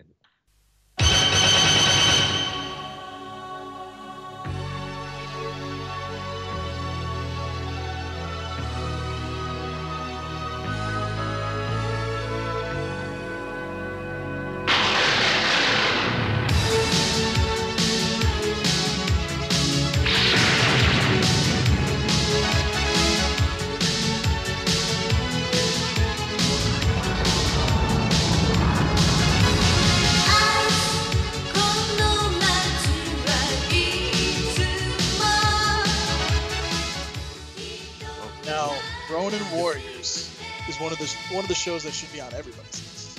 And if you haven't seen the show, probably Dragon Piece. Hey, have you seen it? Oh, good, because I won't have to kill you then. Ronin Warriors is just one of those shows that holds up, and personally, actually has become one of those shows that a lot of people have been, for some odd reason, saying, yeah, I want to see Ronin Warriors. I've never seen Ronin Warriors. You know, it's become one of those things on Twitter that people have been talking about. Like, yeah, you know, I never got to see that back in the day. I would love to see Ronin Warriors. You know, I think Durrell had explained it in the last part, but basically for me, Ronin Warriors was just one of those series that just, if it was on, I had to watch it. I was not going to be distracted. It's in my collection, thanks to Durrell. You're welcome. And it's just incredible. I mean, if you have not seen the series, this is definitely, again, this is one of those series you should pick up. It's a very good series. Hopefully they will get the English dub of it, Discotech, and we can that can be shared again amongst people. I still don't understand why they get the OVAs, but they can't get the English dub. But whatever.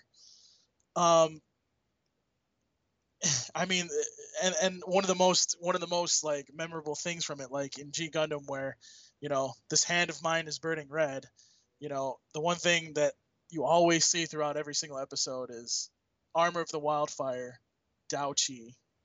That was one of the most, you know, memorable things from the series. The white armor. Just the whole series altogether was really good. And again, if you haven't seen this series, this is something that I encourage that you pick up. All right, let's move along then. Sketch, what's your number two? My number two, and it's pretty close between my number one and my number two, but my number two is Megas XLR.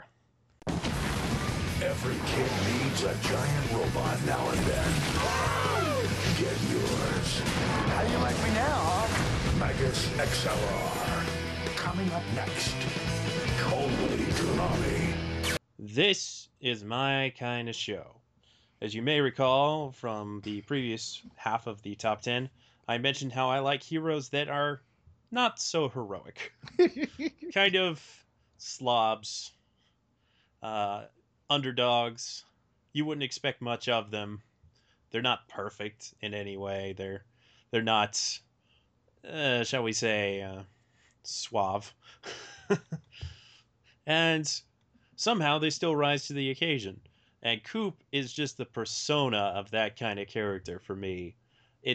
That show is brilliant because you take the concept of, instead of having a reluctant teenager saying, I don't want to fight in your war, I don't want to pilot a giant robot, you have a 20-something slacker who finds a robot in a junkyard and it's like, yes, let's go play with a giant robot. Because that's the natural reaction somebody would have to getting to pilot a giant robot. Come on. Obviously. And that show, the creators of that show were brilliant. They made so many great references and homages to previous giant robot series and other sci-fi and fantasy series and just pop culture in general. Plus, they took the piss out of MTV a couple of times. Yavo! Pop TV. 30 hours of shows about rock stars remodeling your house. I probably messed up that quote a bit, but I got the important part. But Megas XLR, it's kind of like Toonami personified, if you think about it. Because you got all these different elements of action, plus the clash of Western and Asian animation thrown into one show that has all of this other pop culture references and is jam-packed with action. It's very entertaining throughout. It's the show made for anime-loving gamers for anime-loving gamers. And I am only sad that there isn't more. It's such a good show. I love you, Megas XLR. Such a good show. Chick dig giant robots. Oh, wish that could come back, but looks like it's not going to happen. Sadly, no. But, you know, Prodigal. At least we get that, I think. I don't know. Get Megas on iTunes. It's still there. You can still enjoy it. If they just put it on DVD, I would be happy. Yeah. I want that screener copy that the creator has. But okay. Mm. George Christic. Well, maybe you should beg him. No, George is cool as hell, though, man. Yes, he is. Because he fucking drinks. No, they all drink, and it was kind of funny when we had them on for the 10th. Yeah, I hate that I missed that fucking show. Which you should listen to, people. Dude. Yeah, that was a wonderful episode. Oh, it was a wonderful episode. Not to mention they sung the theme song at the end, and they were fucking, and they were freaking wasted, man. Yeah, they were. Man, the theme song, that's another high point of that show. Right. So great. Oh, yeah. So simple. It's so great. Sometimes all right, well, I get drunk and sing it right along with them. Yes, you do. Seriously, if you have not seen Megas XLR, you're doing yourself a disservice. But let's move on to more listener lists. Jim? Okay, so the next of our listener lists comes from Tunamet. Her top five in this order are number 5, Gundam Wing. Number 4, Black Lagoon. Number 3, Big O. Number 2, Sailor Moon. And number 1, Outlaw Star. It's time we've had Sailor Moon mentioned.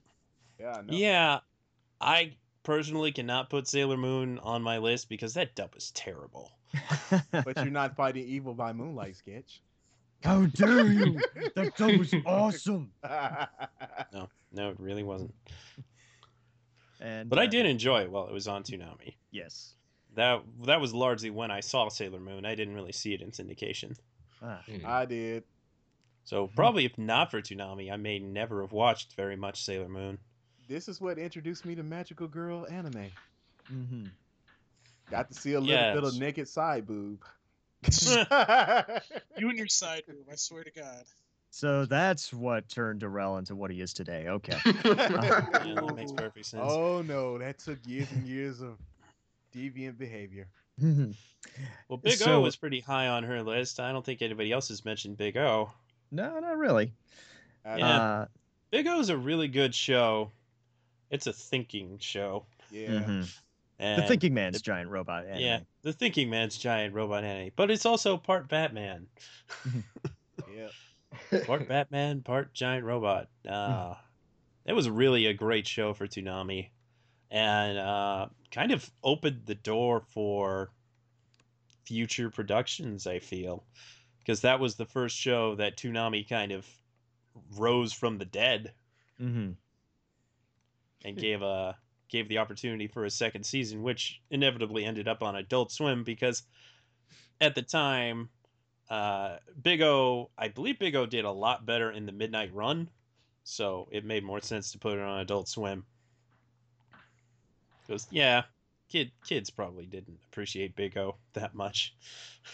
Oh, no, but we appreciate the Big O, just like a woman. Oh, for sure. So I kind of feel bad about not having that in my top 10. It's okay, dude. It didn't make my top 10. It's just not quite there for me. I would say it is one of the best shows Toonami has played. Probably in the top 10 best overall shows that have aired on Toonami, but definitely just not one of my favorites. No, the music was pretty good too, though. Oh, for sure. So the next list comes to us from Adam. First of all, his honorable mentions are Zoid's Chaotic Century, Big O, Voltron, Reboot, and Tenchi Muyo. His top five proper are at number 5, Duel Masters, number 4, G Gundam, number three, Outlaw Star, number 2, Megas XLR, and number 1 is Yu Yu Hakusho. Okay, Adam, Duel Masters. I don't know what the fuck you was smoking. I don't know. I liked Duel Masters. It was pretty entertaining. Definitely not top 10. I mean, I don't know. Yeah. Opinion, but yeah. Top 10. No. No more PCP for you, Adam. What do you guys think of Yu Yu Hakusho as number 1 though? Like, you know, I think that's all right. That's worthy. Yeah. Like I would accept somebody putting Yu Yu Hakusho as the number 1, because I would say it's probably the best adapted shonen series on Toonami. Agreed. Yeah, it really is the best. Because it's like all killer, no filler. Exactly. Not to mention the friggin' main protagonist really doesn't want to be a hero, and he beats on everybody, whether you're man, woman, child, lesbian, it didn't matter. He treated everybody equally, as I said, you know, earlier in the like top 10. That's the reason why I got to give a man respect. Ain't nothing wrong with punching a woman. Her. What I don't understand, Darrell, is why you would rank Bleach higher than Yu Yu Hakusho. Because I love Bleach more than Yu Yu Hakusho. I'm sorry. It's because of the swords, isn't it? That's part of the reason. Hey, one of them has like a yellow sword. Yeah, Kuwabara's the spirit sword. Yeah. Weird sword. Yeah, but you know, I'm sorry, but Yu Yu Hakusho just didn't have enough booze, man. Orihime, Rangiku. Let's see who else. Yuruichi. Yeah, but it had likable female characters. Hey, I like those females. Need I say more? Like Botan, she was great, and Keiko's kind of a meh. But I did like the relationship that she had with Yusuke. It was kind of cute. But then you had like Yukina and Kuwabara's sister, man, she was great. Still, bigger boobies and Bleach. Oh, God. Anyways. Well, that is definitely something that's true. Let's move along here. The last one is from Ranza. Ranza, yep. It's so hard to pronounce. She actually has a tie at her number 5 between Big O and Hellsing Ultimate. I'm sorry, man, but when you come into that one right there, it's Hellsing Ultimate, man. It's not even close. It's Hellsing Ultimate. I mean, Big O's great, but come on, it's fucking Hellsing Ultimate. Well, to be fair, she gave me that list before she saw the last episode of Hellsing. So, anyway, her number 4 is Ghost of the Shell Standalone Complex, I assume the first season. Number 3 is Black Lagoon. Number 2, Samurai Jack. And number 1 for her is Cowboy Bebop. That's a good list. Yeah. Mm-hmm. I'm in London getting it jumping, French bitch fucking out. Number one. I'm in London getting it jumping, I'm in London getting it jumping, I'm in London getting it jumping, French bitch fucking out, French bitch fucking out, French bitch fucking. Yeah, I said these earlier, but number one is Dragon Ball Z.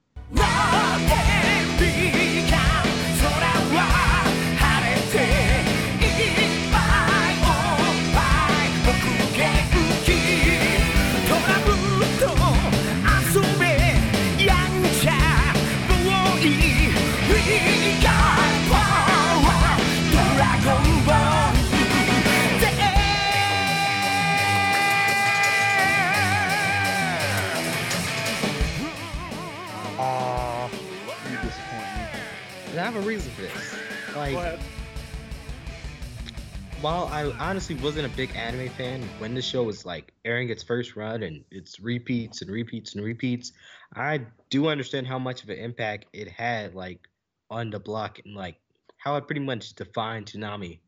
And also, like, even though the dub was terrible, like, there was one run I did like see. It was during the Cell games. Like, that's when I got into the series. And, like, it really held an impact on me. And that's, like, what led me to, like, trying out different anime and, like, all this other stuff. And like, without Dragon Ball Z, there really would have been, like, no Toonami. Like, even for the revived block, like, not the revived block, but April Fool's Day, that airing, like, that's what really brought in the nostalgia for me.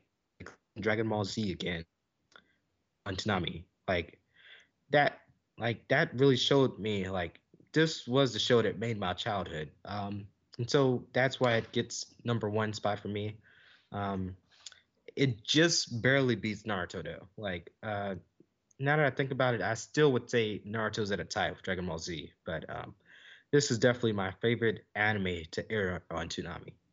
Okay, before anybody says anything, if I were drinking for every time you said like, I'd be very drunk right now. Like. Yeah, man, like. But you drink apple cider, man. Hard apple cider. Sit your ass down, man. Hard apple cider. Still not as drunk as somebody would be after how many times you said basically. Basically. I didn't say basically that much, but anyways. Basically like 40 times in one episode. Darrell. Yes. What's your number two before I smack somebody? Number two? What? Yeah, go home, Paul. You're drunk. Backwards now. Yeah, apple cider. Yeah, I mean, that hard apple cider got him. My number one is my ninja, Naruto. Oh,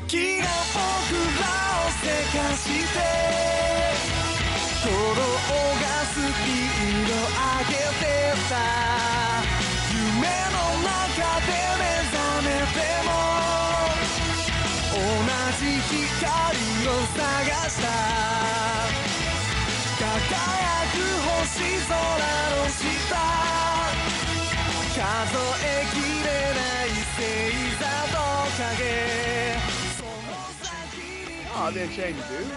Go ninja, go ninja, go. Ninja, go. Look here. Seriously, Naruto is the friggin' underdog. You know, people don't like him in the beginning, but, you know, eventually he just earns everybody respect. He becomes Naruto a hero. Naruto is as much an underdog as John Cena's an underdog. Oh. Ooh, fine words. Shut up, black man.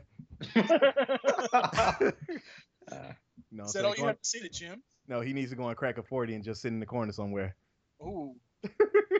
No, but seriously, though, Naruto is like that perpetual born loser, but through somehow hard work and training, man, he just goes to show that, you know, hard work and never going back on your word actually does. It works itself out in the end. You know, you're not going to gain everybody's respect, but to the people that really acknowledge you and see what you're trying to do, it comes because, you know, at times, you know, I felt that same way. And, you know, you can actually relate to Naruto a whole lot because of the stories.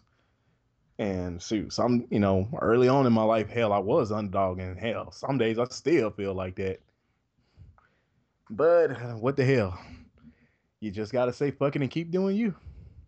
Yep. And that's what Naruto did. Plus, he got a big booby chick.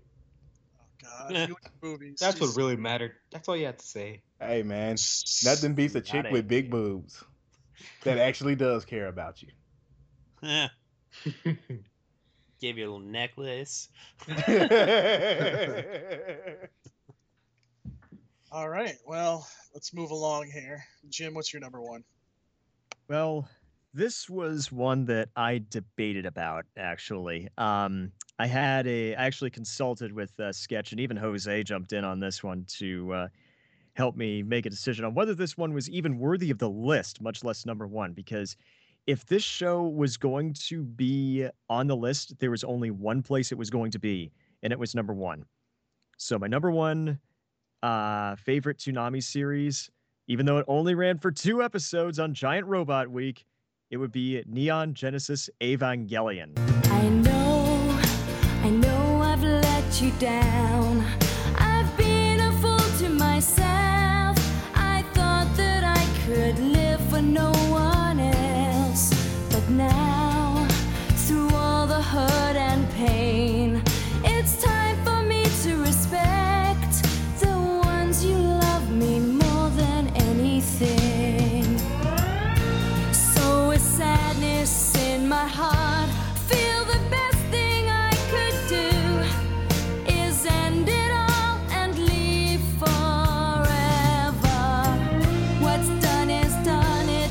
So bad, what once was happy now is sad.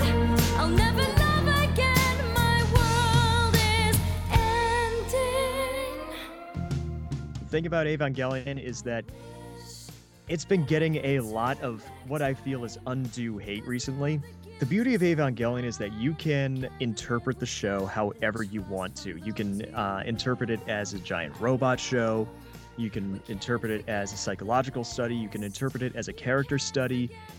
And the latter is how I have decided to interpret Evangelion, as a character-driven show and kind of a journey of Shinji. Shinji Ikari's journey is more than just getting the robot, because that's selling it incredibly short. And quite frankly, it's ignorant. For Shinji to go through what he's going through at his age, to be forced to grow up at the absolute worst possible time and save the entire world, that's kind of, you know, what is lost on people. I mean, you were probably pretty selfish too at 14 years old. And quite frankly, it goes beyond even that with Evangelion. If I were to gush about the characters, we'd be here all day. But, and I'm not saying they're good. They are all incredibly messed up.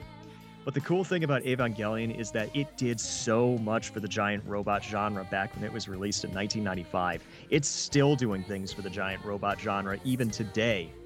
And really anything else I could say about Evangelion at this point is probably not going to be enough, because this show is a centerpiece of anime in general. Like it or not, you kind of have to watch it because of its status as the disputed champion of anime.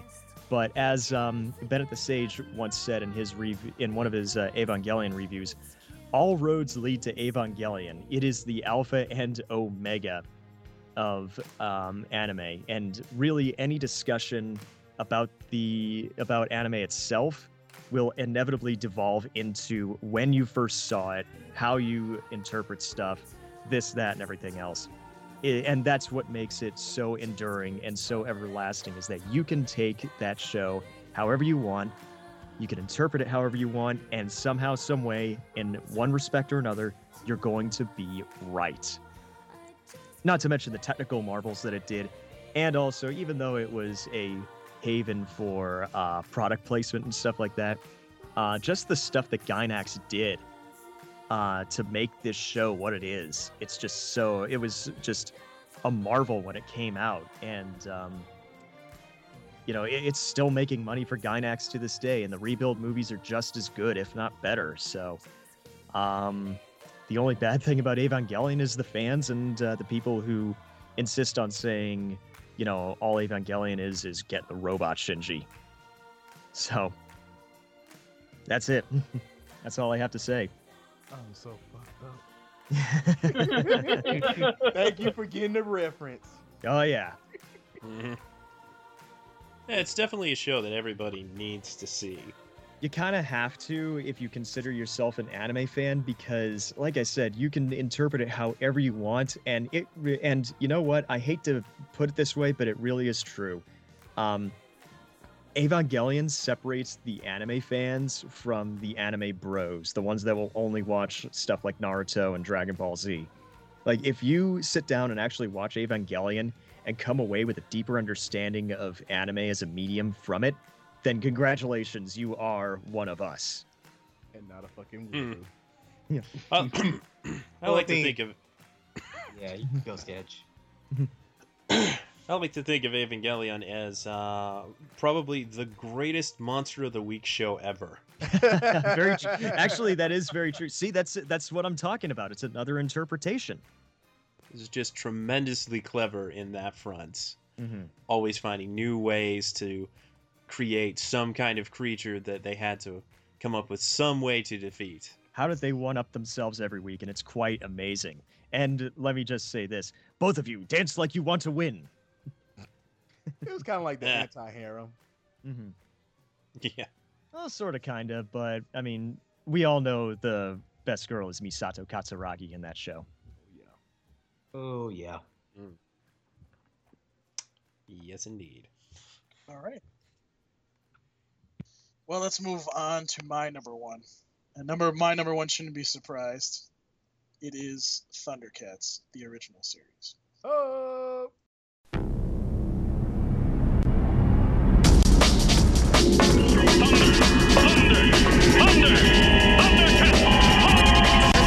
Thundercats, give me power beyond power.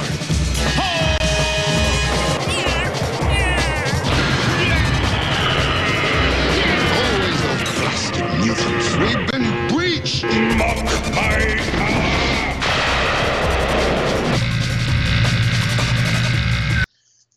Now, for those of you that have seen the new Thundercats, the original Thundercats is a lot different. And yes, while the new one does take the characters and obviously the Sword of Omens, it takes the storyline into a new direction in the new one. The original is, well, a Toonami classic. It is one of the first shows that was on Toonami when it first started. Thundercats was a show that I started watching when I was probably about 5-6 years old. I've been in love with that show ever since. It is my favorite show of all time, and I can never get enough of Thundercats. I actually do like the new series, and it's one of these shows that, again, because, you know, it didn't do quite well, even though it got a million viewers and more than 3 or 4 times on Toonami, didn't get its fair shot. And I really feel like this was the show that could have actually been something that Toonami could have created and used as another Toonami show that they paid for, and could have been an actual show, and I'm talking about the new version, that they could have actually, you know, had on the block and they could have used over and over again. But going back to the original, if you haven't seen the original, it's basically the same idea as what you've seen in the new one, except for there isn't more than one stone. There's just one stone, and that's the Eye of Thundera, which is on the Sword of Omen. And basically Mumra spends the whole series trying to not only get the sword, but destroy the Thundercats, as he did destroy their homeworld. I'm not going to reveal much more about it, because I want you guys to go out and watch it, but it's definitely a series that you need to watch, and it's definitely something that I have seen. I know FYE still has it. I'm assuming probably Best Buy has it too as well. Pretty sure I saw it on Amazon for a sale recently. Oh, yeah, I pre-ordered that, dude. I got it cheap. Yeah. Well, are we talking about the original? Oh no, the original. Yeah. The original was okay. Well, oh, yeah, he was talking about the Blu-ray for the. Yeah, they have the complete series on Blu-ray now. Right, I was just making sure you were talking about the original, because the new series came out recently on Blu-ray too. But yeah, it just this is one of those series that you definitely should have, and if you don't, go get it. Along with Silverhawks. we could be here forever, me and Darrell, talking about Silverhawks, but that's another story.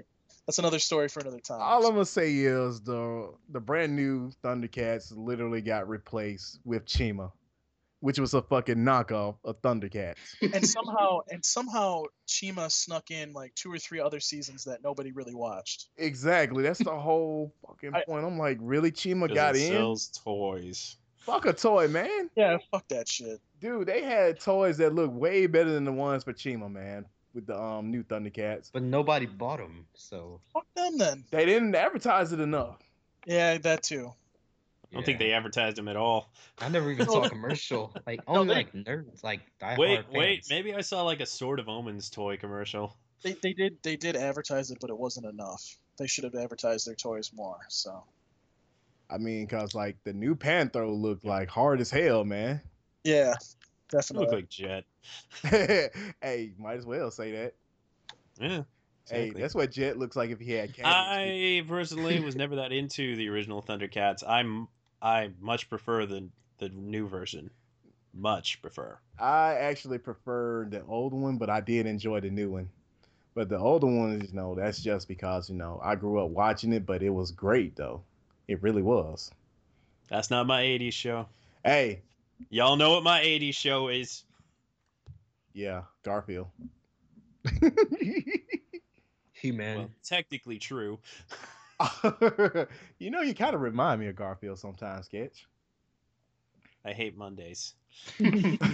Poignantly clever, easy lasagna, and just says fuck it all. There's certain things that you just don't want to do. Okay. And I talk without moving my mouth. Yeah. My 80s show is Ninja Turtles. Yes, I know, Sketch. I just wanted you to say it. And all those 80s shows are terrible now. It doesn't matter, man. Go watch some old He-Man. That stuff's hilarious. Hey, don't you be talking about He-Man. The new He-Man was better, to be honest. But yes, you know. Very much so. Does anybody else want to say anything about Thundercats? No. All right. Well, it was the first show that ever aired on Toonami. That is significant. It is. Nice. Anyways, Sketch, what is your number one? Gee, I wonder what it is. What could possibly be the one? It's One Piece. Yo! Nope, that's too obvious.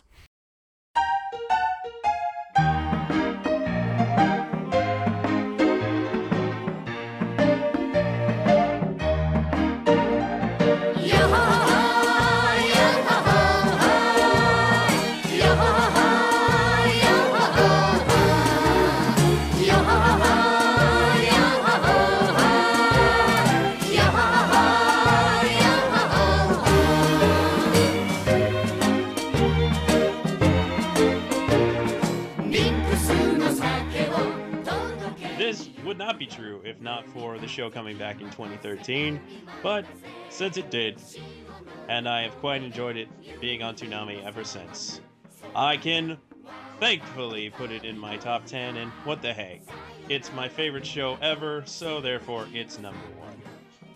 Wait, your favorite show of all time? My favorite show of all time. Wow. Okay. It just gets me in the heartstrings. It does. He really does. I'm a sucker. That show wears its emotions on its sleeve, and I'm just a sucker for that.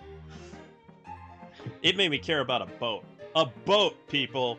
A boat. And you will, too. Yeah, you certainly will. That's very true. I think another reason why I rebel against One Piece Man is because it's naval base and I'm army. And the fucking you know, basically the 12-year reign is now the 13-year reign. Fuck you, Navy. Good game though.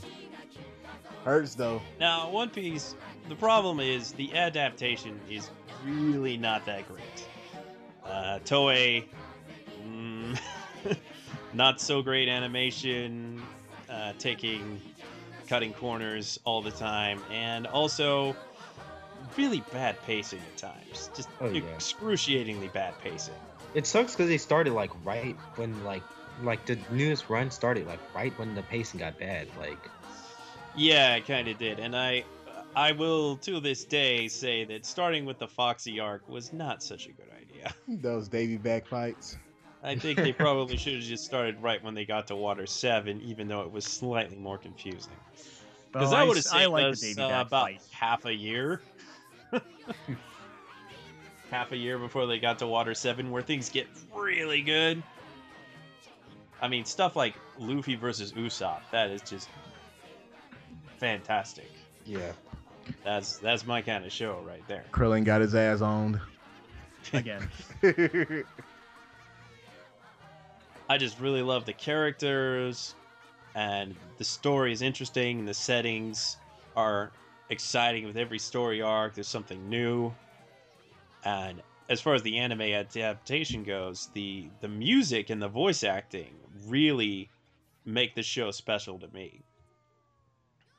And that's why I can forgive the bad pacing issues and times when the story's just not moving, because there's always something interesting throughout all of that. Even if things are going pretty slow, it's still entertaining to me because the characters just keep me interested, and I just love these characters. Like Luffy, he's such an idiot. And I like stupid heroes. Yes, you do. But on the opposite end, we have Zoro, who's a total badass. With a bad sense of direction. With a terrible sense of direction, and I can totally relate to that. Well, if you, that's also a tradition. If you remember Ranma One Half, Ryoga was kind of the progenitor to everybody like that. Yeah. Somebody should have Ryoga and Zoro both go somewhere and see who gets more lost. On One Piece, it's just a very... how do I put this? It's a very silly show, but it can turn on the action at any point. It can turn on the drama at any point. And even though it's a pretty simple show, there's also the trappings of some very interesting themes going on, such as defining what justice is in a world where you have the government seeming to be the worst enemy of all. I'm not going to go there. And there's tons of world building that goes on through One Piece. You may think this character means nothing in the long run, but you're wrong. That character will come back in a big way. Just you wait and see. And it's just been a tremendous ride throughout. And even though I almost wonder if the ending will be the least bit satisfying, it's been such a long and enjoyable journey that I just can't imagine being... disappointed in the end. Yeah, it's still going to be one of my favorites. It's so good to the point where I feel like it's more about the journey than it is the end. So I'm not even sure I could even be disappointed unless he just draws it terribly. But it's so good. Yeah. Good number for one. So I'm very, very thankful for Toonami for bringing back One Piece. Otherwise, it couldn't be on my list, and that would make me sad, because it is my favorite show ever. We have a couple more lists. We have our last batch of top fives, and the first one comes to us from Colt, and he, even though he didn't number it, he had the good sense to tell us that it was in no particular order. So going down the list, Black Lagoon, Dead Man Wonderland, Hellsing Ultimate, Samurai 7, and Sword Art Online. Will's top five. Number 5, Outlaw Star. Number 4, G Gundam. Number 3, Yu Yu Hakusho. Number 2, Tenchi Muyo. And number 1 is Naruto Shippuden. And then from our very good friend and contributor, Zach Logan, first of all, he says, I have so many. I love so many, though. Star Wars Clone Wars, Foolie Cooley, Gundam Wing, Gundam 0080, Batman the Animated Series, Reboot, Outlaw Star, Woolan Warriors. No, you can skip that last one. I was about to crack on you about that one, Zach. I kept asking him, are you sure you didn't mean Ronin Warriors? Or was that a joke? Okay, nah, was it a joke? Oh, okay. Nah, Woolan Warriors. That's my bad Zach impression. His number 5 is Gundam, the 08th MS team. Number 4, Dragon Ball Z. Number 3, FMA Brotherhood. Number 2 is a tie between two Shinichiro Watanabe shows, Space Dandy / Cowboy Bebop. And number 1, really, did you expect anything else? One Piece. Yeah, wait. Do I have a choice? Do I have a choice? It says in parentheses. Oh, you have a choice. Oh, you do. Just, you know, to say anything else would be rather ill-advised, shall we say. Yeah, I would he did have a Full Metal Alchemist podcast. Yes, but, well, the Full Metal Alchemist podcast, I think, probably pales in comparison to what he's done with the One Piece podcast. Indeed. Yeah. The One Piece podcast sent him to Japan. True. Yes, focus on that. What does FMA do? Now I have an announcement. If you've been enjoying our little trip down memory lane, that lane's about to get a lot wider. We have decided to do a retrospective segment in the coming year where we talk about maybe 1 to 2 years of Toonami at a time, just kind of give the highlights of what aired and what we thought of it, and if we saw it or not. So we'll be getting that started early in January. And we hope you enjoy it. We're going to cover every year of Toonami. From 1997 until today. Which will lead us up to Toonami's next anniversary, I believe. Which hopefully includes lots of Intruder 2. Hopefully. Hopefully. But oh, that'll be such a good year. The anniversary doesn't fall on a weekend, which kind of sucks, but whatever. Yeah. Yeah, they'll figure it out. Yeah. We make shit happen anyway. Anyways, it's getting late, so we need to get the hell out of here. Please. So, Dragon Piece, where can they find you? You can find me on Twitter at Dragon Piece, and I do the news sometimes on Toonami Faithful. Yeah, nobody cares. Anyways, Jim, where can they find you? You can find me on both Twitter and Xbox Live at @0alucard27. You can also find me on the Nintendo Network at Rinoku95. And, yeah, that's about it. If there are any emails you want to send to me, send them to jimnelson@toonamifaithful.com. You're next. Okay, basically, you know you can find me on the Twitterverse at ukami_samurai7. You can find me on Tumblr as ukamisamurai.tumblr.com or whatever you want to call that. Oh, yeah, I do have an Ask FM, people. That's ask.fm/ukami75. That's OOKAMI75. And you know the email address. I'm not even going to say it. Also coming in 2015 is Date Darrell, where you can rate him as much as you want on his date. Not happening. Oh, it is. Anyways, Sketch, where can they find you? You can find me on Twitter at Sketch1984. You can tumble with me and ask me questions at sketch1984.tumblr.com. And if you have any comments or suggestions for the podcast, you can direct those to sketch@toonamifaithful.com. And Paul, where can they find you? Well, they can find me on Twitter at Paul Pescrillo. My last name is spelled PESCRILLO. Yes. Anyways, not listening to the stupid black man. You can also find me on Tumblr. It's paulpascrillo.tumblr.com. And I do have an ask.fm. It's ask.fm/paulpascrillo. I've been getting a lot of questions lately, especially about one that came close to saying they were going to rape Darrell for some odd reason. What? Yeah, I don't know. I think I've created a monster here. So, yeah, so that's where you can find me. Again, if you guys want to listen to previous episodes, podcast.toonamifaithful.com. And also, if there is any news again, that is not in these episodes. So please go to ToonamiFaithful.com right now to get any news and any updates about ratings, about what trended, and any breaking news that we could have. Who knows? We may end up throwing something in here if it's that big. So you may still hear that. But that's it for Toonami Faithful Podcast and our top 10. Thank you guys for listening. We hope that you have a good New Year's Eve, and we'll see you next year on the season premiere of the Toonami Faithful Podcast. Peace. We're out. Deuces!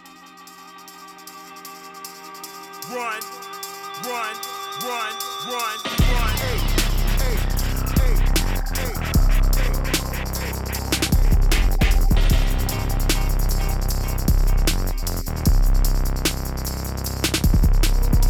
Oh dear, what the fuck have we here? These motherfuckers all throwing no rolls. You guys with a bad dream better not sleep. They can know those do some blow.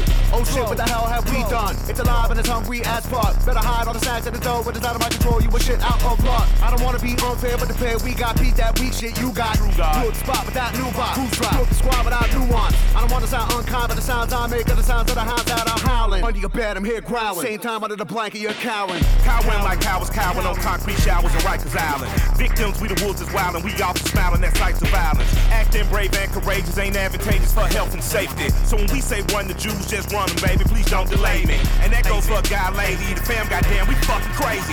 I pull this pistol, put it on your poodle or your fucking baby. She clutched the pearl, said what the world, and I won't give up shit. I put the pistol on that poodle and I shot that. Run the Jews, Jews.